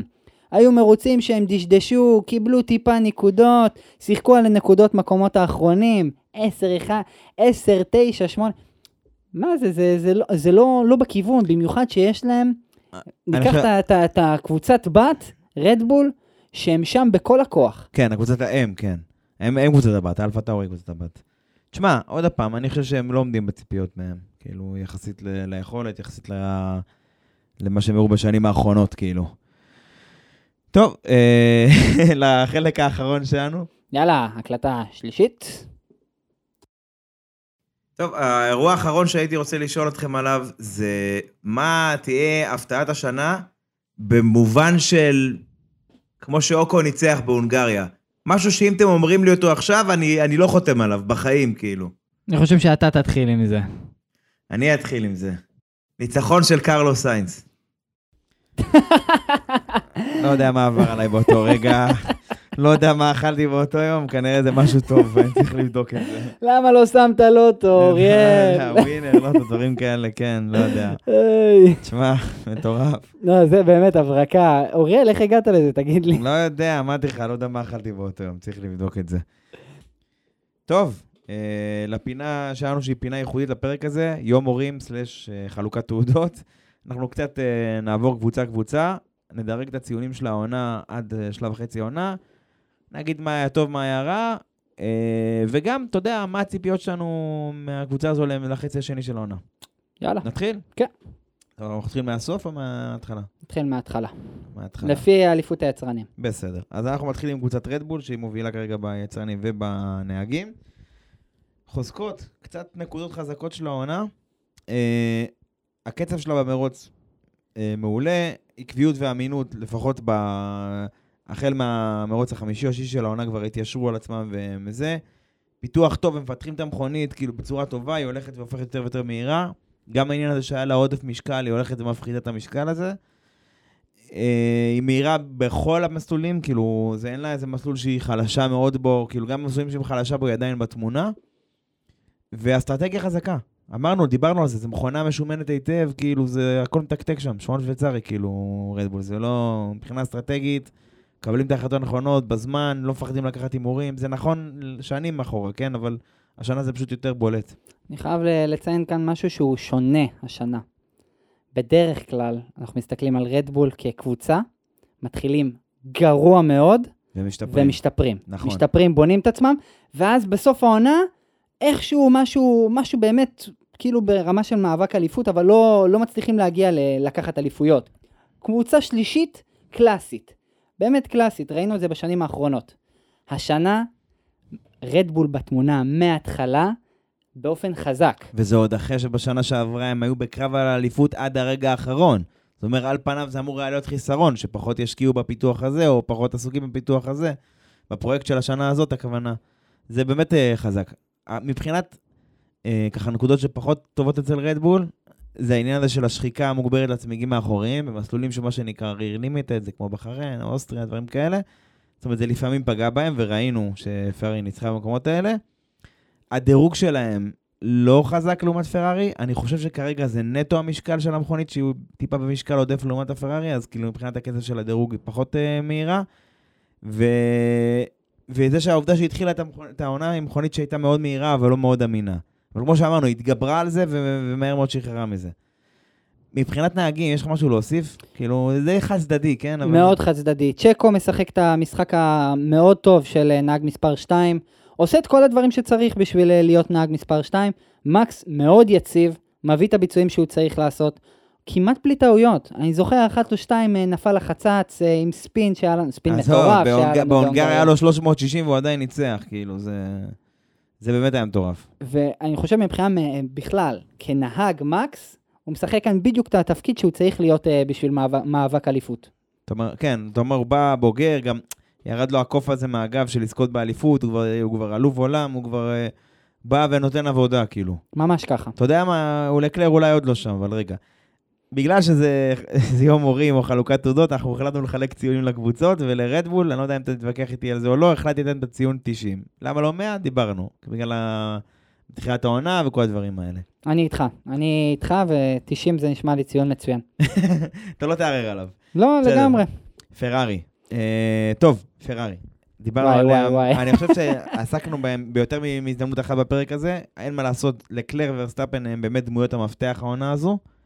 אה, אין מה לעשות, כאילו, סליחה מאוהדי סיינס ופרז והמילטון וראסל, אבל בסוף העונה הזו היא, סביב שתי הדמויות העיקריות האלה, ואני מקווה שזה גם ימשיך ככה וזה לא יהיה סולו עכשיו של ורסטאפן עד סוף העונה, כאילו, אני באמת מקווה שיהיה לנו איזשהו מאבק אליפות שיישאר מעניין. אז כמו שאמרנו, פרארי התחילה את העונה חזק, אה, חזק מאוד אפילו, והיא פשוט הלכה והידרדרה ככל שהעונה התקדמה. מבחינת חוזק, כנראה המכונית המהירה בגריד עם המנוע הכי חזק בגריד. אה, הקצב שלהם בדירוג, אין שני לו, אוקיי? אה, איזון טוב, זה אומר שכאילו המכונית אין לה איזושהי עדיפות כזו או אחרת, כאילו הנהגים יחסית אה, מסתדרים איתה, כאילו הם לא צריכים להיאבק בה יותר מדי, מכונית די אה, מ- טובה. תאוצה טובה ביציאה מהפניות, שזה חוזקה שיש להם גם במונאקו, בהונגריה, במסלולים כאלה, בפניות היותר איטיות, זה כאילו, זה יכול להיות שרק רק להם יש, וזה כאילו, זה משמעותי. בצרפת זה מאוד בלט, במונאקו זה, בהונגריה זה מאוד בלט. אה, חולשות, אני לא יודע איפה להתחיל. כאילו, באמת, סליחה שאני אומר את זה ככה. המנוע הזה הוא באמת חזק, הכי חזק שיש כנראה. הוא קפיצת מדרגה מ-2021 ובטח מ-2020, אבל זה בא על חשבון האמינות. הביצועים המטורפים האלה הגיעו על חשבון האמינות, וכמו שזה צורם לפרארי, זה לא פחות צורם לאלפה רומאו. אלפה רומאו עם איזה שמונה או עשר פרישות סדר גודל, רק על בעיות אמינות. וכאילו, זה אותו מנוע, אנחנו מזכירים לכם, כן? זה לקוח של uh, פרארי. אז בעניין הזה יכול להיות, אתה יודע מה? אני, אני איתם בקטע הזה. עדיף שיהיה לך מנוע מהיר ולא אמין ותוכל לשפר את האמינות שלו, מאשר שיש לך מנוע אמין אבל לא מהיר. ואז כאילו אתה, מה שנקרא, אתה תקוע, בייחוד שיש הקפאה של הפיתוח. של הפיתוח. אמ, רגע, אתה יודע מה, דבר אחד שלא אמרנו, סליחה שאני קוטע אותך, מה, הצ... מה הציפיות שלנו מרדבול מהחצי השני של העונה? זה די משעמם. כאילו, תמשיכו אותו דבר ופשוט תזכו באליפות בקלות. זה כאילו, זה... זה. ממש, אני, כמו שאמרתי כבר uh, במהלך הפרק, um, רדבול יודעים לעשות את העבודה, וככל שהם לא יעשו פשוט טעויות, uh, פשוט, הפער הזה יישאר, נקודה, והם ייקחו את האליפות. אוקיי, עכשיו פרארי מבחינת התמונה של הנהגים, מה, מה, מה יש לך להוסיף לנו על זה? אני חושב, מבחינת פרארי, נתחיל, זה פרארי שהיא דומה ל-2017-2018, אבל לא ביכולות של 2017-2018, מבחינת האסטרטגיה, מבחינת הקבוצה עצמה. אמ, לקלר, כנהג, אני חושב שלקלר אה, עדיין לא בשל כמו פטל בזמנו, אבל יש לו לא מכונית, כן. אני חושב שיש לו מכונית יותר טובה משל פטל. הרבה יותר. בהרבה יותר. הרבה יותר. גם אני איתך בזה. וזה גם לא, דרך אגב, זה, אני לא, לא אומר את זה בשביל להוריד מהיכולת שלו. זה לא, יש אנשים שאומרים, יותר מכונית, יותר נהג, זה ויכוח כאילו אלמותי, כן? אבל זה לא בא להוריד מהיכולת שלו. אני חושב שלקלר הוא בחזית של הגריד מבחינתי, עם אה, המילטון ועם ורסטאפן, אפשר להגיד אותו בנשימה אחת יחד עם החבר'ה האלה, לדעתי. אה, ונתתי לכזה איזה ניתוח לגבי אה, לקלר. אני חושב שבראייה שלי, 3% טעות של לקלר העונה, 50% טעויות של הקבוצה. אוקיי, אה, מדבר קבוצה, מדבר על המנוע, מדבר על המכונית עצמה, כן. ו-47% תקלות של אסטרטגיה. שזה גם סוג של הקבוצה, אבל זה בדרך אחרת, כאילו. כן. מעניין, אוקיי. תשמע, אני החלטתי לתת לפרארי את הציון 70, כי הם קצת לא שם, לא פה. מה, הצפ... מה הצפי שלנו, אה, מה אנחנו מצפים מהחצי השני של העונה? אני הייתי מצפה שהם יהיו חזקים ברמה שהם היו, כמו שהיו בבחריין, באוסטרליה, באוסטריה, ופשוט יעשו חיים קשים ל... לרדבול, כי בינינו, כמו שזה נראה, אני חושב שמרצדס יצטרפו לחריגה שם. וכבר כל טעות היא משמעותית. אם אתה, יש לך DNF, אז מרצדס מסיים על הפודיום, ויום שקשה לך, אז המילטון וראסל כבר יהיו קצת יותר קרובים אליך. יכול להיות שאפילו יעקפו אותך. אני, עוד משהו קטן על פרארי, אני רק רוצה לציין, מבחינת אה, נתונים, סיינס ולקלר סיימו אה, עשרה מרוצים אה, לקלר, סיינס תשעה מרוצים, ואם אנחנו מסתכלים על רדבול, אז צ'קו פרז 11 מרוצים, ומקס ורסטאפן 12 מרוצים, ב, ב, ב, בחצי שיש לנו 13. זה אומר שמבחינת overall, פרארי פרשו הרבה, כאילו, שתי מרוצים יותר מאשר אה, רדבול, אה, וזה גם, עוד פעם, בעיות אמינות. אה, לגבי הציון, אני חושב שהייתי נותן להם 79, אפילו על, על הגבול על מה של התשע ה-80. נקודות האלה? אני אסביר לך למה, כי זה לא פרארי של אה, 2019-2021, מצד שני זה פרארי שאם אנחנו מסתכלים עליה כאליפות, היא לא הכי שם, כן. בגלל זה אני אומר, הם, הם שם, אבל עדיין לא כמו שהיינו רוצים. הבנתי. תשמע, אוקיי, בוא, בוא נמשיך בזריזות לקבוצות הבאות בסדר. אה, מרצדס, דיברנו על זה שהיא התחילה את העונה בצורה מזעזעת בעקבות העניין של הקופצנות הזו שהיא היא התקשתה מאוד לפתור את זה, והיא מטפסת בצעדים קטנים ומדודים חזרה כלפי הטופ של הגריד, כלפי החוד של הגריד. מבחינת, אתה יודע, היתרונות של מרצדס, חוזקות שלה כקבוצה, יש לה ביצועים לא רעים בכלל בפניות המהירות, אולי בין הטובים ביותר. היא מובילה בקלות את מרכז הטבלה, כאילו ביום של המרוץ, לא בדירוג למען האמת.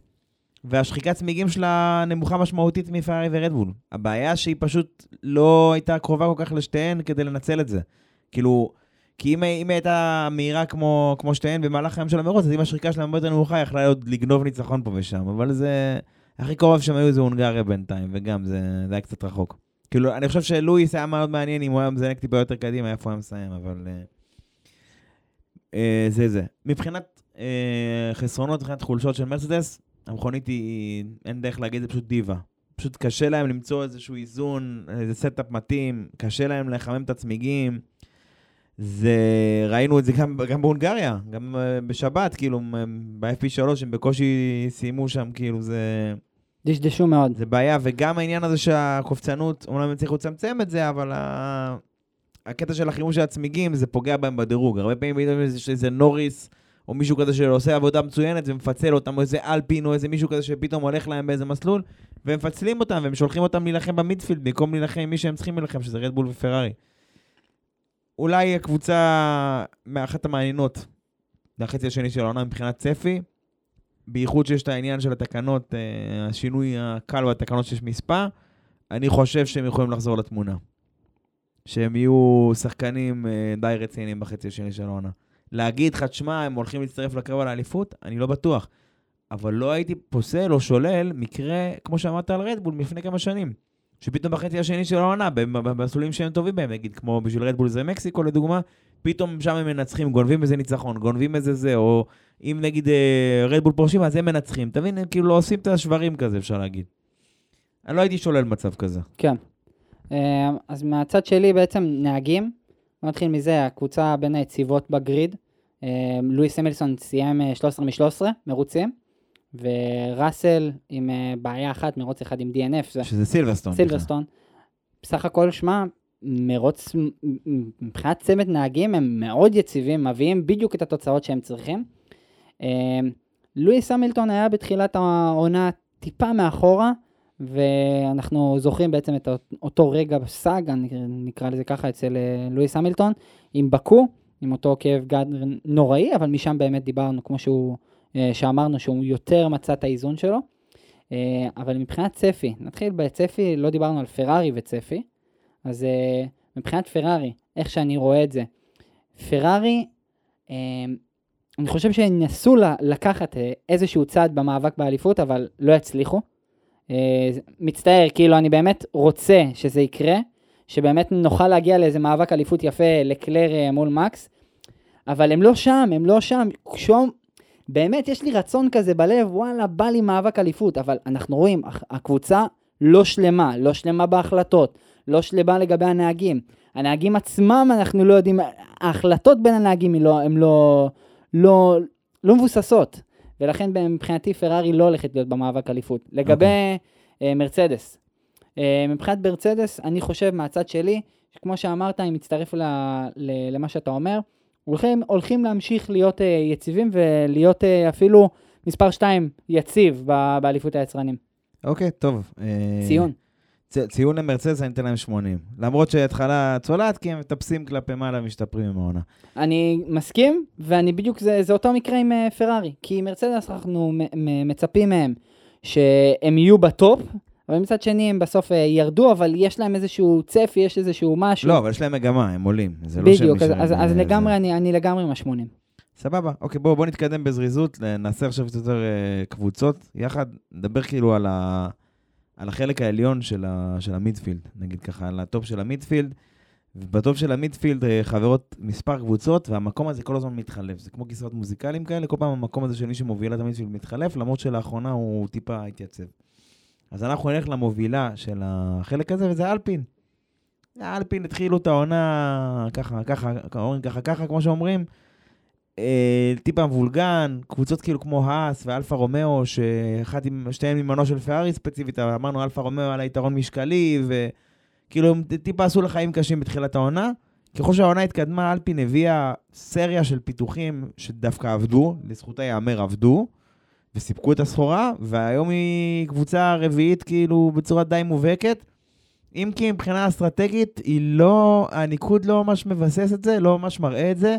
גם כי בגלל כל מיני החלטות אסטרטגיות שאתה הזכרת במהלך הפרק, אם זה אסטרטגיות יותר כאילו של קבוצות תחתית כאלה, להאריך את הסטין, וזה בעיות אמינות, בעיקר המכונית של אלונסו, דיברנו על זה בסעודיה, בזה, בפה, שם. מבחינת כאילו יציבות, יש להם פלטפורמה יציבה, שממנה אפשר לבנות משהו יותר טוב. זה, זה, זה החוזק שלהם כרגע, אוקיי?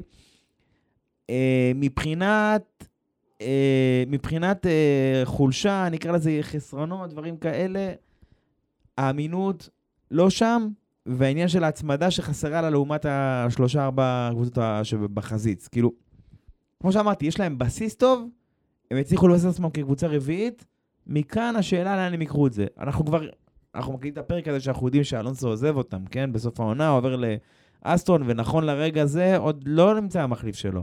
יכול להיות שזה יהיה מיק אחר, יכול להיות שזה יהיה דניאל ריקרדו, יכול להיות שזה בכלל יהיה פייר גזלי, 20 אלף אפשרויות. רק לא פיאסטרי.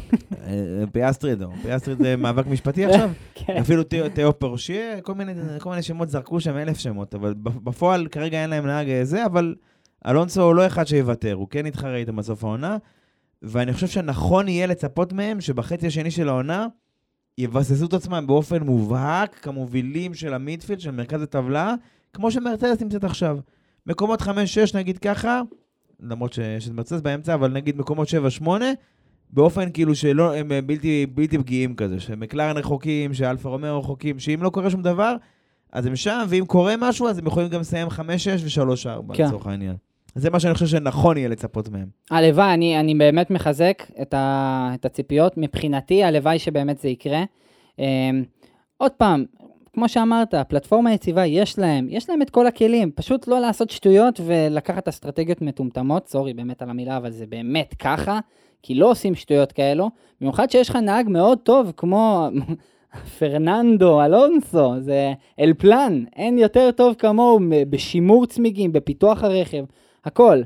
Um, עוד משהו קטן, uh, אמרנו שילוב, אם אנחנו מסתכלים על קבוצות שיכולות לאיים על המקום הרביעי, אני לא רואה קבוצה עם שני נהגים יציבים כמו אלפין, ובואו ניקח uh, מי יש לנו שם. יש לנו את מקלרן, שיש לנו את לנדו נוריס שהוא כוכב, כוכב פנומנל, מביא ביצועים מאוד יפים העונה. Uh, נדבר עוד שנייה בכלל על, ה, על, על הרכב עצמו, אבל בכלל על העונה של, של מקלרן. ככל הנקרא, אני לא, שמע, מבחינת מקלרן אני לא חושב שיהיה גם יותר מדי, אה, אה, כאילו אין להם מה כל כך לשחק. שמע, הם יש עושים- להם בעיה מאוד יסודית למקלרן, זה בעיה. זה בעיה שהם לא יכולים להתגבר עליו, והם לא יכולים לפתור אותה גם העונה, אוקיי? מה שהם עשו זה, זה בקרת נזקים, הפיתוח שהם עשו עד עכשיו, שתדע. גם, אמרת ואמרת בצדק, אלפין יש להם פלטפורמה אה, טובה והם יכולים לשמור עליה. מקלרן, הם, כמו שראינו במהלך העונה, היה להם הברקות פה ושם, ונוריס מככב, וריקרדו לצערנו לא בתמונה, הוא כאילו לא, הוא מאוד מתקשה העונה, וכמו שאנחנו כבר הבנו, המקום שלו בסבב בשנה הבאה נמצא כרגע בסימן שאלה גדול. אם הם יצליחו לפתור את העניין המשפטי. אתה חושב שנראה את ריקרדו שנה הבאה? תשמע, ככל שאנחנו מתקרבים לספא, אני מודה שאני לא יודע. כאילו, בהתחלה אמרתי, טוב, אלפין לא שללו חזרה שלו. הם אמרו, אנחנו לא שואלים חזרה שלו אלינו. אבל אתה יודע, נשמע שמיק שומאחר בשוק. הוא מחפש. כאילו, נשמע שהמקום שלו בהאסט לא כזה אה, נעול כמו שאנחנו חושבים. כאילו, דרך אגב, לא, לא החתימו אותו על חוזה, אבל אנחנו אומרים, נשמע שהוא מחפש, כאילו... השם שלו נקשר באסטון אחרי שפטל פרש, השם שלו נקשר עכשיו עכשיו באלפין, כאילו... לא יודע, אני חושב שאלפין כן צריכים ללכת על ריקרדו, על מישהו מנוסה, ומישהו שגם מכיר את הקבוצה, ופחות עכשיו איזה מישהו צעיר. גם גזלי יכול להתאים להם. אני לא יודע. אתה יודע מה, אני לא יודע, אני חושב שהוא יהיה באלפין, אבל אני לא, אני לא אומר את זה על דעה מבוססת, זה רק ניחוש. תשמע, גם, גם אלפין, גם מקלרן, אני חושב ש, שנכון יהיה לתת להם אה, 75 כזה. כן, מקום טוב כזה באמצע, הם לא מצטיינות במיוחד. אלפין כן עושה עבודה טובה, אבל אני דיברנו בפרק 10, אפרופו, של קבוצת יצרן, והצפי שלנו מקבוצת יצרן זה להוביל. ולהתחרות עם רדבול, להתחרות עם פרארי, להתחרות עם מרצדס. זה לא להשיג איזה פי 6 הירואי בהונגאורין, בסדר? בוא נדבר על זה. ובסוף הם מביאים את הסחורה מבחינת אה, תחרות, אז אה, כן. מבחינתי אני נהנה, כ- כמאזין אנחנו רואים ששני הקבוצות האלו הולכים אה, ראש בראש, והרבה סנדוויצ'ים היה ביניהם, בגלל שהן אה, מתחרות על אותן נקודות. נכון. אה, בואו נמשיך הלאה. טוב, אנחנו עוברים קצת. ל- לחלק התחתון של הגריד, אפשר להגיד במובדה מסוימת. אני חושב שאפילו, יש פה איזה שתי קבוצות שאני אשמח לדבר עליהן ביחד, שאני אפילו קצת מאוכזב מהן. היה להם איזה מומנטום טוב, פתחו את העונה ככה יפה, ומשהו שם התפספס. יכול להיות שיש עוד תקווה לחלק מהן. הראשונה, אני מקווה. אה, בוא נגיד, זה, כן, זה לא, לא המוגברת. לא הם. מנועי פרארי. הם, הם. חכה, חכה, לא, לא, לפני, לפני קונספירציות. אלפה רומאו. יאללה. אה, אולי עוד כמה שנים אאודי, אפרופו. וואי, וואי, וואי, אתה מכניס אלפה כאן. רומאו. חדשות. אה, הם התחילו את העונה חזק, למה? הקבוצה אולי, אני לא רוצה להגיד היחידה, כי אני מתבסס פה על דיווחים שהם בגבול השמועה, אבל כנראה היחידה שעמדה במגבלה המשקלית בתחילת העונה. כל הקבוצות היו מעל המשקל. בגלל כל החיזוקים שהיו צריכים להיות לשלדה, בגלל כל הדרישות שעשו להם. אלפה רומאו הייתה היחידה שהייתה תחת המגבלה המשקלית המקורית, לפני שהוסיפו להם שלושה קילוגרם. ולכן, בצירוף העניין של המנוע של פרארי ופלטפורמה לא רעה בכלל, מכונית די ורסטילית, הייתה להם פתיחת עונה חזקה מאוד. מה פגע בהם? בעיות אמינות, דיברנו על זה. אסטרטגיות. ב', אלפה ב-DNA שלה זה סאובר. אני, אני, אם אני מנסה שנייה לחשוב ברצינות כמה שנים לא הייתה להם מכונית כזאת תחרותית, אני חושב שאני צריך ללכת ל-2016-2015, לפחות. וואו. מהתקנות החדשות של 2017 עד היום, הם פשוט לא היו בתמונה, הם היו בסוף הגריד, כאילו באופן אה, מובהק עם P10 הירואי, אוקיי? ואני חושב שזה הישג אדיר בשבילם, אבל אני חושב שהם, לא, שהם ואס לא ניצלו את המומנטום של תחילת העונה, שכל הקבוצות המבוססות, אלפין, מקלרן, החבר'ה שהזכרנו קודם לכן, מרצדס אפילו, שהם קצת לא היו בתמונה, הם לא ניצלו את זה בשביל לצבור מלא ניקוד על תחילת העונה. אני אגיד לך יותר מזה, אני לא יודע, לא ישבתי בישיבות שלהם, לא כלום, אבל תחושתי, ככל שהקבוצות, הקבוצות פיתחו את המכוניות, נכון? כן. והם הורידו במשקל. ודרך אגב, זה צפויות להמשיך לעשות את זה ככל שיישאר להם תקציב. נראה שכאילו, ככל שהקבוצות סגרו את הפער הזה, גם אלפה טיפה הידרדרו אחורה. כאילו, אתה מבין, הם טיפה... זה. בהונגריה היה להם איזה זיק של תקווה, ונראה איך הם ימשיכו. לדעתי, סיום טוב לעונה, יהיה מאבק קבוע שלהם על המקומות האחרונים ב-Q3. לא אומר שזה יבוא להם בקלות, זה אומר שהם צריכים להילחם על זה, עם קבוצות כמו האס, עם קבוצות כמו, כמו אפילו אסון מרטין שמבליחה מדי פעם. וויליאמס שהתחילו להיכנס... וויליאמס, אבל אני אומר. אני חושב שזה נכון אם הם יגיעו למקומות האחרונים ב-Q3. אם הם באופן עקבי, או לפחות יילחמו על זה, או שיהיה להם, תהיה להם את המכונית להילחם על זה, וישיגו ניקוד עד סוף העונה, אפילו יצליחו לדלג איזה מקום או שניים ביצרנים. אני חושב שזה נכון עבורם. מבחינת נהגים, אה, אני חושב שזה היה די, כאילו, בוטס שבא ככה חזק עם אנרגיות חדשות, וז'ו טיפה היה חשש, עונת רוקי שלו, אבל נראה שז'ו התחיל, אה, חוץ מכל הבעיות אמינות שיש להם, ז'ו התחיל טיפה לחזור לזה. שני נהגים מטורפים, כאילו... הם אני- טובים, הם טובים. אני יכול כן, להגיד, לא. שני הנהגים מצוינים.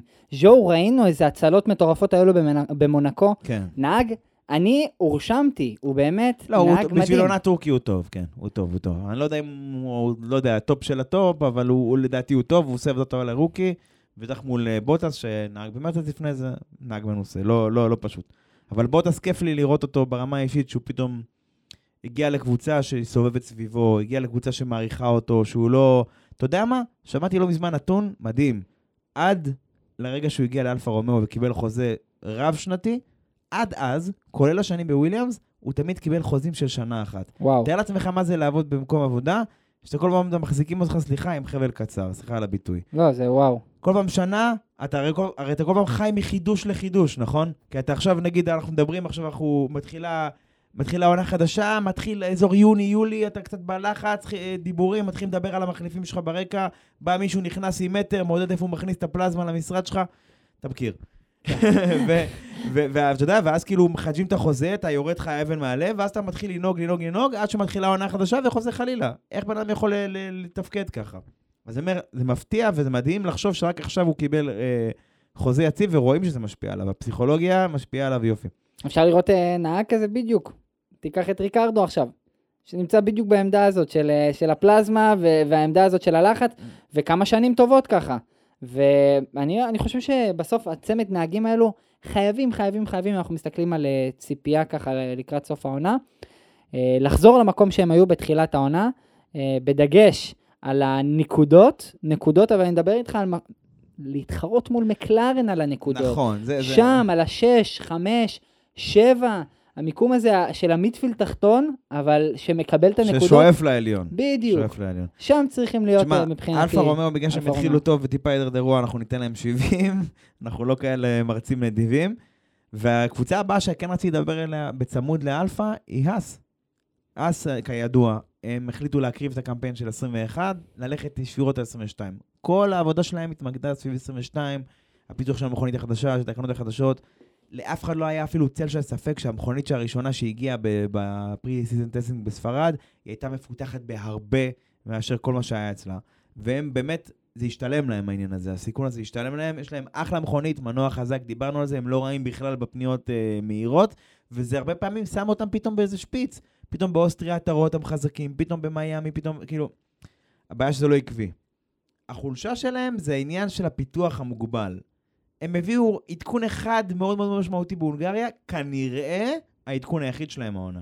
וואו. עכשיו עוד פעם, קבוצה בלי הרבה משאבים, למרות שעכשיו הם אומרים שכנראה יש להם טייטל ספונסר חדש בדרך, זה מה שגונטר רומז, אבל, אבל, אני חושב שחייב לשים פה, לקחת פה בחשבון את התאונות שהיו בתחילת העונה. של מגנוסן, התאונות הקשות של שום אחר, שכל אחת מוערכת לפחות במיליון אירו. אנחנו מדברים פה על שלושה, ארבעה, חמישה מיליון אירו שהלכו נטו על נזקים. והחמישה מיליון אירו האלה זה, זה תקציב שיכול ללכת לפיתוח בקלות, וזה עוד איזה מיני עדכון ועוד איזה עדכון ועוד איזה עדכון, עדכונים, אתה יודע, באופן הדרגתי, ששומרים אותך מקביל ביחס ליריבות שלך ולא נותנות לך, לא נותנות להן לעקוף אותך כמו ש, כפי שקרה להם. אבל האס, אני חושב שהם עשו את המקסימום עם המינימום. הם הוכיחו לנו שאפשר, אם אתה לומד את המכונית, להוציא ממנה את המקסימום, והם עשו התקדמות לא רעה בכלל יחסית לזה ש... שאין להם, אה, שלא היה להם יותר מדי פיתוחים.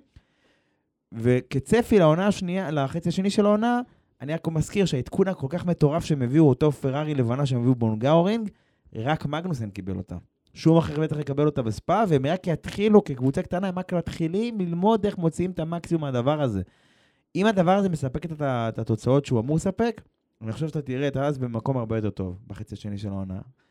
ושוב, זה השכר לימוד שלהם ושל אלפה רומאו, כי הם קבוצות שבהוויה שלהם קבוצות קטנות, הן לא רגילות להתחרות על הדברים האלה, זה, זה השכר לימוד שלהם, עכשיו הן לומדות להתחרות ב midfield העליון. כן. אני מאמין שאם האס יספקו את הסחורה, אתה תראה אותם במקום הרבה יותר טוב בחצי השני של העונה.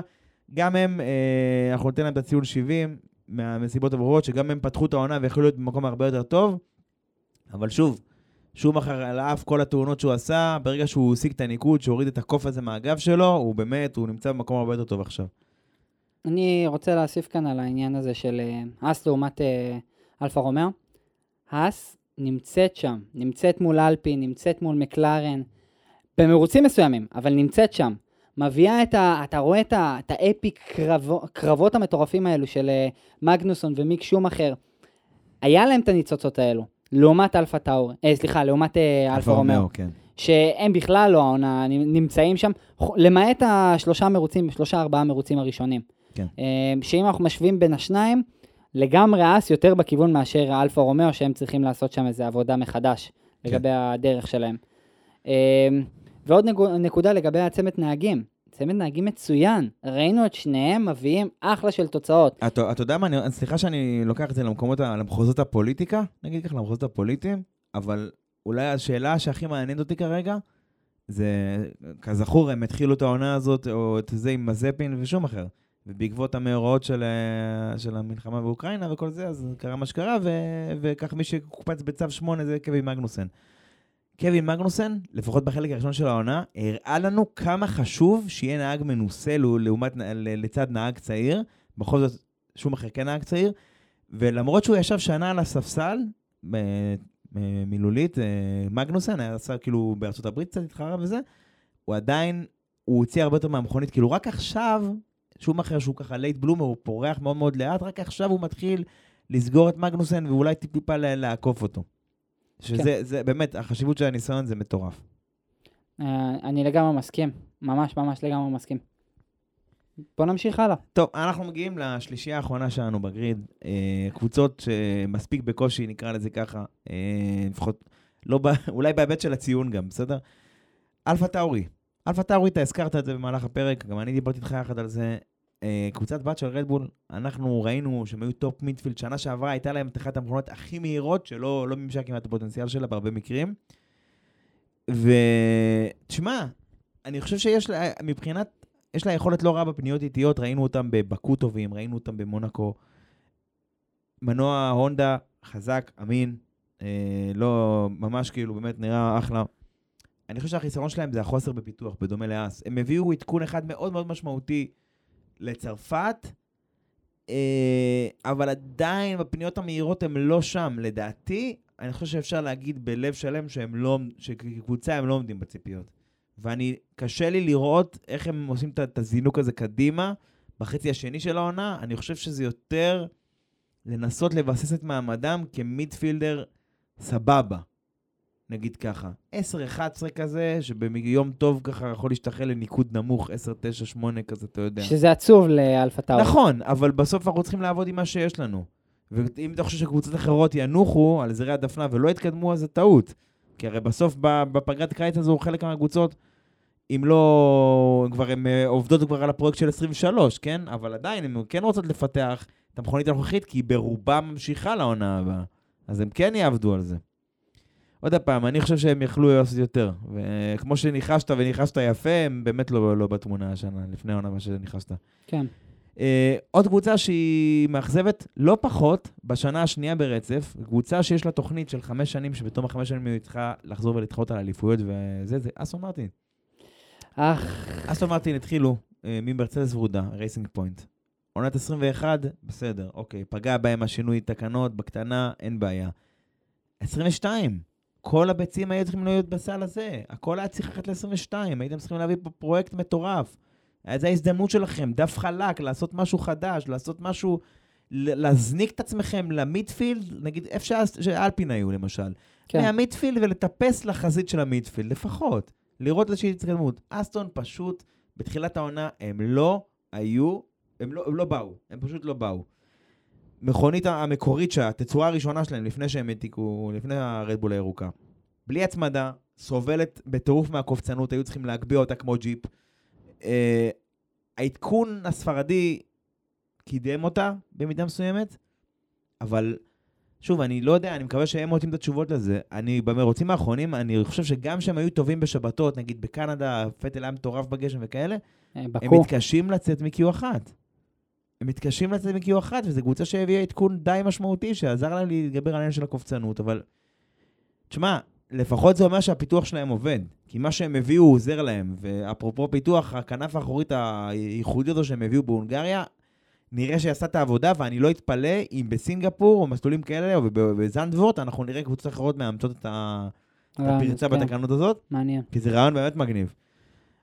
אבל אני חושב שיחסית לשאיפות של הקבוצה הזו ולהשקעה, שהם בונים מפעל חדש, ומניעת רוח חדשה, ואת כל, כל השאיפות שיש לקבוצה הזו להיות בטופ בשנים הקרובות, זה די מאכזב.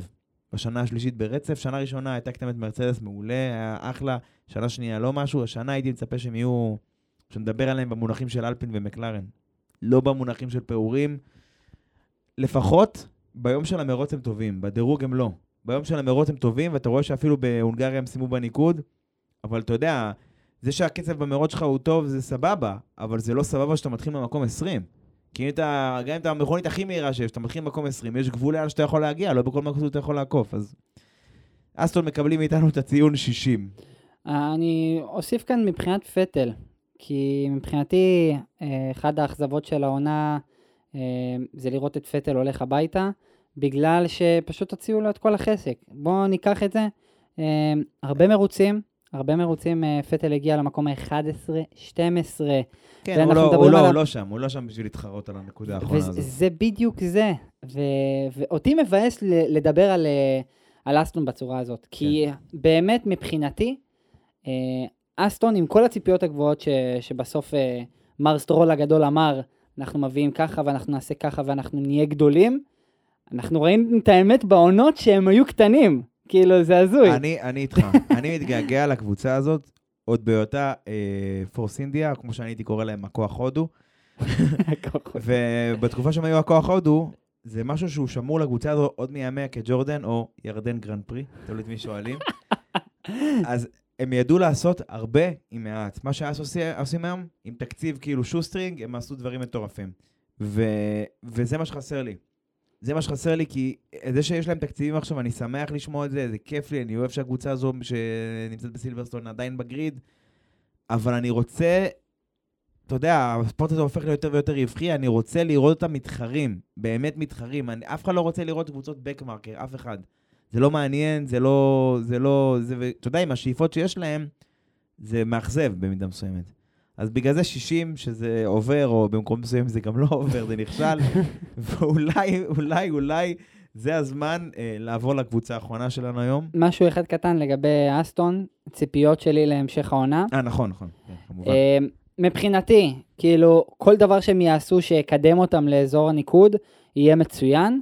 אה, וגם אם זה לקחת אה, הימורים ואסטרטגיות מאוד מאוד ריזיקו, אה, שיש להם הרבה כן, ריזיקה. כן. אני באמת, אוקיי, אנחנו סוגרים את זה ככה מבחינתי על אה, אסטון, מקווה לראות את פטל בניקוד לפחות פעם אחת לקראת הפרישה שלו. כן. אני, יהיה לי עצוב לראות את פטל מסיים אה, ככה מרוצים עוד פעם, מרושלים, 13-14 עם ספינים, נגמר בקיר, דברים אה, שלא, בסוף לא כיף לסיים ככה קריירה. לגמרי. טוב, אחרונה חביבה, תרתי משמע, קבוצת וויליאמס. קבוצה עם מורשת, קבוצה עם היסטוריה, קבוצה. שניצחה אליפויות, קבוצה ש... אני שומע את השם שלה, פעם בשנות ה-90 היית אומר את השם הזה, אנשים היו רועדות להם הברכיים ודברים אחרים היו גם רועדים להם, כן? אבל היום זה, זה צל חיוור של מה שזה היה. אבל, יחד עם זאת, אני אומר לזכותם, וויליאמס אה, מנסים לחזור חזרה. 22, גם עבורם, הייתה הזדמנות לדף חלק, למשהו חדש, לעשות משהו אחר. הקונספט הראשוני שלהם, שמאוד מאוד הזכיר את מרצדס, כונסי אוויר דקים כאלו, צרים יותר נכון, הוכיח את עצמו אה, ככזה שלא עובד, אוקיי? אה, הם לא עשו איזושהי התקדמות משמעותית לעומת העונה שעברה. בסילברסטון הם הביאו עדכון מאוד משמעותי, שלקח קצת זמן עד שלטיפי גם קיבל אותו. ותשמע, כאילו, העדכון הזה שהם כן, בוא נגיד, הוא שיפר פלאים את הביצועים שלהם, לפחות בפניות המהירות, ויש לוויליאמס איזושהי יכולת שהם, בניגוד למרצדס, דרך אגב, שהם מצליחים לחמם את הצמיגים שלהם לא רע בכלל. בגלל זה בגשם הם פשוט מצטיינים. כן. הבעיה היא שהאיזון כזה הוא מה שנקרא על, על, על קוץ, כאילו אפשר להגיד, הם קצת מתקשים בלמצוא איזה איזון טוב, וההצמדה היא לא כמו שאר החבר'ה בגריד. אז כאילו, זה בסיס טוב, אבל זה בסיס חלש מדי. כאילו, וגם הניקוד שהיה להם עם אלבון פה ושם, זה גם כל מיני אסטרטגיות מטורללות כאלה באוסטרליה, השאירו אותו איזה חודש בחוץ. זה, זה, אני אומר, כיף לי לראות שהם עשו צעד קדימה, אבל כמו שאני אומר, אתה יודע, כאילו כמה שזה הישג מטורף לאותן קבוצות שפתאום עם אסטרטגיה כזו הגנתית הם מצליחים להוציא משהו, אתה יותר היית רוצה לראות נגיד את אלבון נלחם על המקום העשירי, מתחרה עם פייר גזלי, עם צונודה, לא יודע עם מי, כאילו משיג את זה מה שנקרא בזכות, לא בחסד כלשהו, אתה מבין? כן, כן, לגמרי. מה אתה אומר? אני כאילו, בוא, בוא שנייה, בוא נעשה רגע ספוילר, נגיד הציון שלנו לוויליאמס הוא 55, במקומות מסוימים זה עובר, במקומות אחרים זה נכשל. Uh, אני רוצה לסיים את זה, ב- שנשאל אותך את השאלה האחרונה, ברשותך, מה אתה מצפה מהם? אוקיי, אני חושב שהצמד ריאלי אבל, תהיה ריאלי. הנהגים טוב, אוקיי? שני הנהגים אלבון, בסדר. אה, טוב, אז לטיפי אפשר לטיפי להתווכח. ראי, ראינו ש... את האמת לעומת שנה שעברה, שהיה מקומו מעורער באופן מאוד מאוד חד משמעי, כן, השנה איכשהו אנחנו רואים. ניצוצות, כן. הרבה פעמים, בוא ניקח ככה, ה-DNFים שהיו לו השנה, חוץ מאחד, לא היו ב- בגללו. לא היו בגללו. לא, היה אה, בסעודיה, לא, לא משנה. ואני אה. מדבר רק על סעודיה, חוץ מסעודיה, שום DNF לא היה בגללו. כן, אבל מבחינה של הקצב פרופר הוא לא, הוא לא שם, כי בזמן ש, שהאלבון מגיע ל-Q2, הוא לא יוצא מ-Q1. כאילו, אני לא הולך עכשיו לשחוט את לטיפי, כי אני חושב שאנשים עושים עבודה הרבה יותר טובה ממני בהקשר הזה, פשוט הם לא מפספסים אף הזדמנות לעשות את זה, כן? אני לא פה כדי לשחוט אותו, אני חושב שהוא זה שהוא נהג פורמולה 1, והוא עושה הרבה יותר ממה שכל אחד מאיתנו יוכל לעשות במכונית הזאת, אבל... שמע, אני חושב ש... כואב לי להגיד את זה, אבל אני חושב שמגיע להם נהג יותר טוב. כאילו, אני חושב ש... שהוא הוא משתפר, אבל לא בקצב מספיק מהיר. פורמולה 1, אתה לא יכול לקבל שנים של אה, צ'אנס, אין. אה, יש אנשים, אנשים בחוץ, על הספסל, לוגן סארג'נט, יש להם נהג אמריקאי מוכשר מאוד, עושה חייל בפורמולה 2 עכשיו. אה, אפילו רוי ניסני שלנו, הוא חלק חבר, חבר באקדמיה, בכנות אני אומר, הוא לא, הוא לא נראה לי ריאלי שהוא יגיע, אבל, אבל לוגן סארג'נט זה בחור שהוא כאילו... חבל לאבד אותו, ויותר מזה, עד לא מזמן, לפני שהתחלנו את כל הסאגה המשפטית הזאת, אמורה להיות הייתה עסקת השאלה של פיאסטרי לשנה לוויליאמס, אז כאילו הם אמורים לנהג, לקבל נהג כמו פיאסטרי, שזה נהג שכנראה יש לו פוטנציאל אה, די, די גדול. תשמע, ציפיות ריאליות של, שלנו מהם העונה, אני חושב שאם הם יכולים להגיע ל-Q2 באופן אה, יחסית עקבי, לא מתוך איזשהו נס שיש גריד פנלטי שעונשים של פרארי או עונשים של זה שפה ששם, זאת אומרת מגיעים כאילו מה שנקרא בזכות, כאילו בזכות הקפה מהירה, כן. זה יהיה טוב בשבילם. וככה מתחרים, אתה יודע, פה ושם איזה עשירי, נקודה שתיים כזה, זה יהיה כזה צעד בכיוון הנכון, לפחות לקראת העונה הבאה. כן. טוב. אה, דבר אחרון הרגע, היום, כן. כן. הימורים, זה היה הרעיון שלך, אני זורם. לא, אנחנו חייבים, אחרי פרק 10, שככה היה כאן הפגזה מטורפת, אנחנו חייבים לקחת את זה ל... עוד פעם. סבבה, אז תבוא, תן לי הימור אחד, אני מבקש ממך. שוב, משהו לא צפוי. אוקיי, אני מאוד מאוד רוצה את זה, אה, ואני מקווה מאוד שזה יקרה. פרננדו אלונסו בפודיום. אוקיי, אני... יכול להיות, אני רואה איך זה קורה, אבל צריך לקרות הרבה בשביל אני זה. מקווה, אני מקווה. אני רוצה שאוקון גם יילחם כמו ליון. כן. אני מהמר, הניצחון של המילטון. שמעת. את זה פעם ראשונה פה. בסדר? בוא ניקח אותך, מה מאבק האליפות, איפה? אני יותר חושב באיזה מרוץ מקס יבטיח את האליפות כבר. כאילו, וואו, מאיזה... וואו. כאילו, אני, אני, כאילו, תשמע, באמת, פרארי צריכים לנצח 1-2 כל כך הרבה פעמים, ודרישות של רדבול מבחינה מתמטית, זה כל כך מורכב. כאילו, וכמו שאמרנו, אני חושב, כמו שאמרתי לך בתחילת הפרק, שמרצדס כבר יהיו בתמונה. גם אם הם לא יהיו בדיוק, יתחרו עם, עם, עם שני אלה על הניצחונות, הם יהיו הרבה יותר קרובים ממה שהם היו עד עכשיו, בעקבות כל השינויים שהזכרנו בפעמים הקודמות, ש...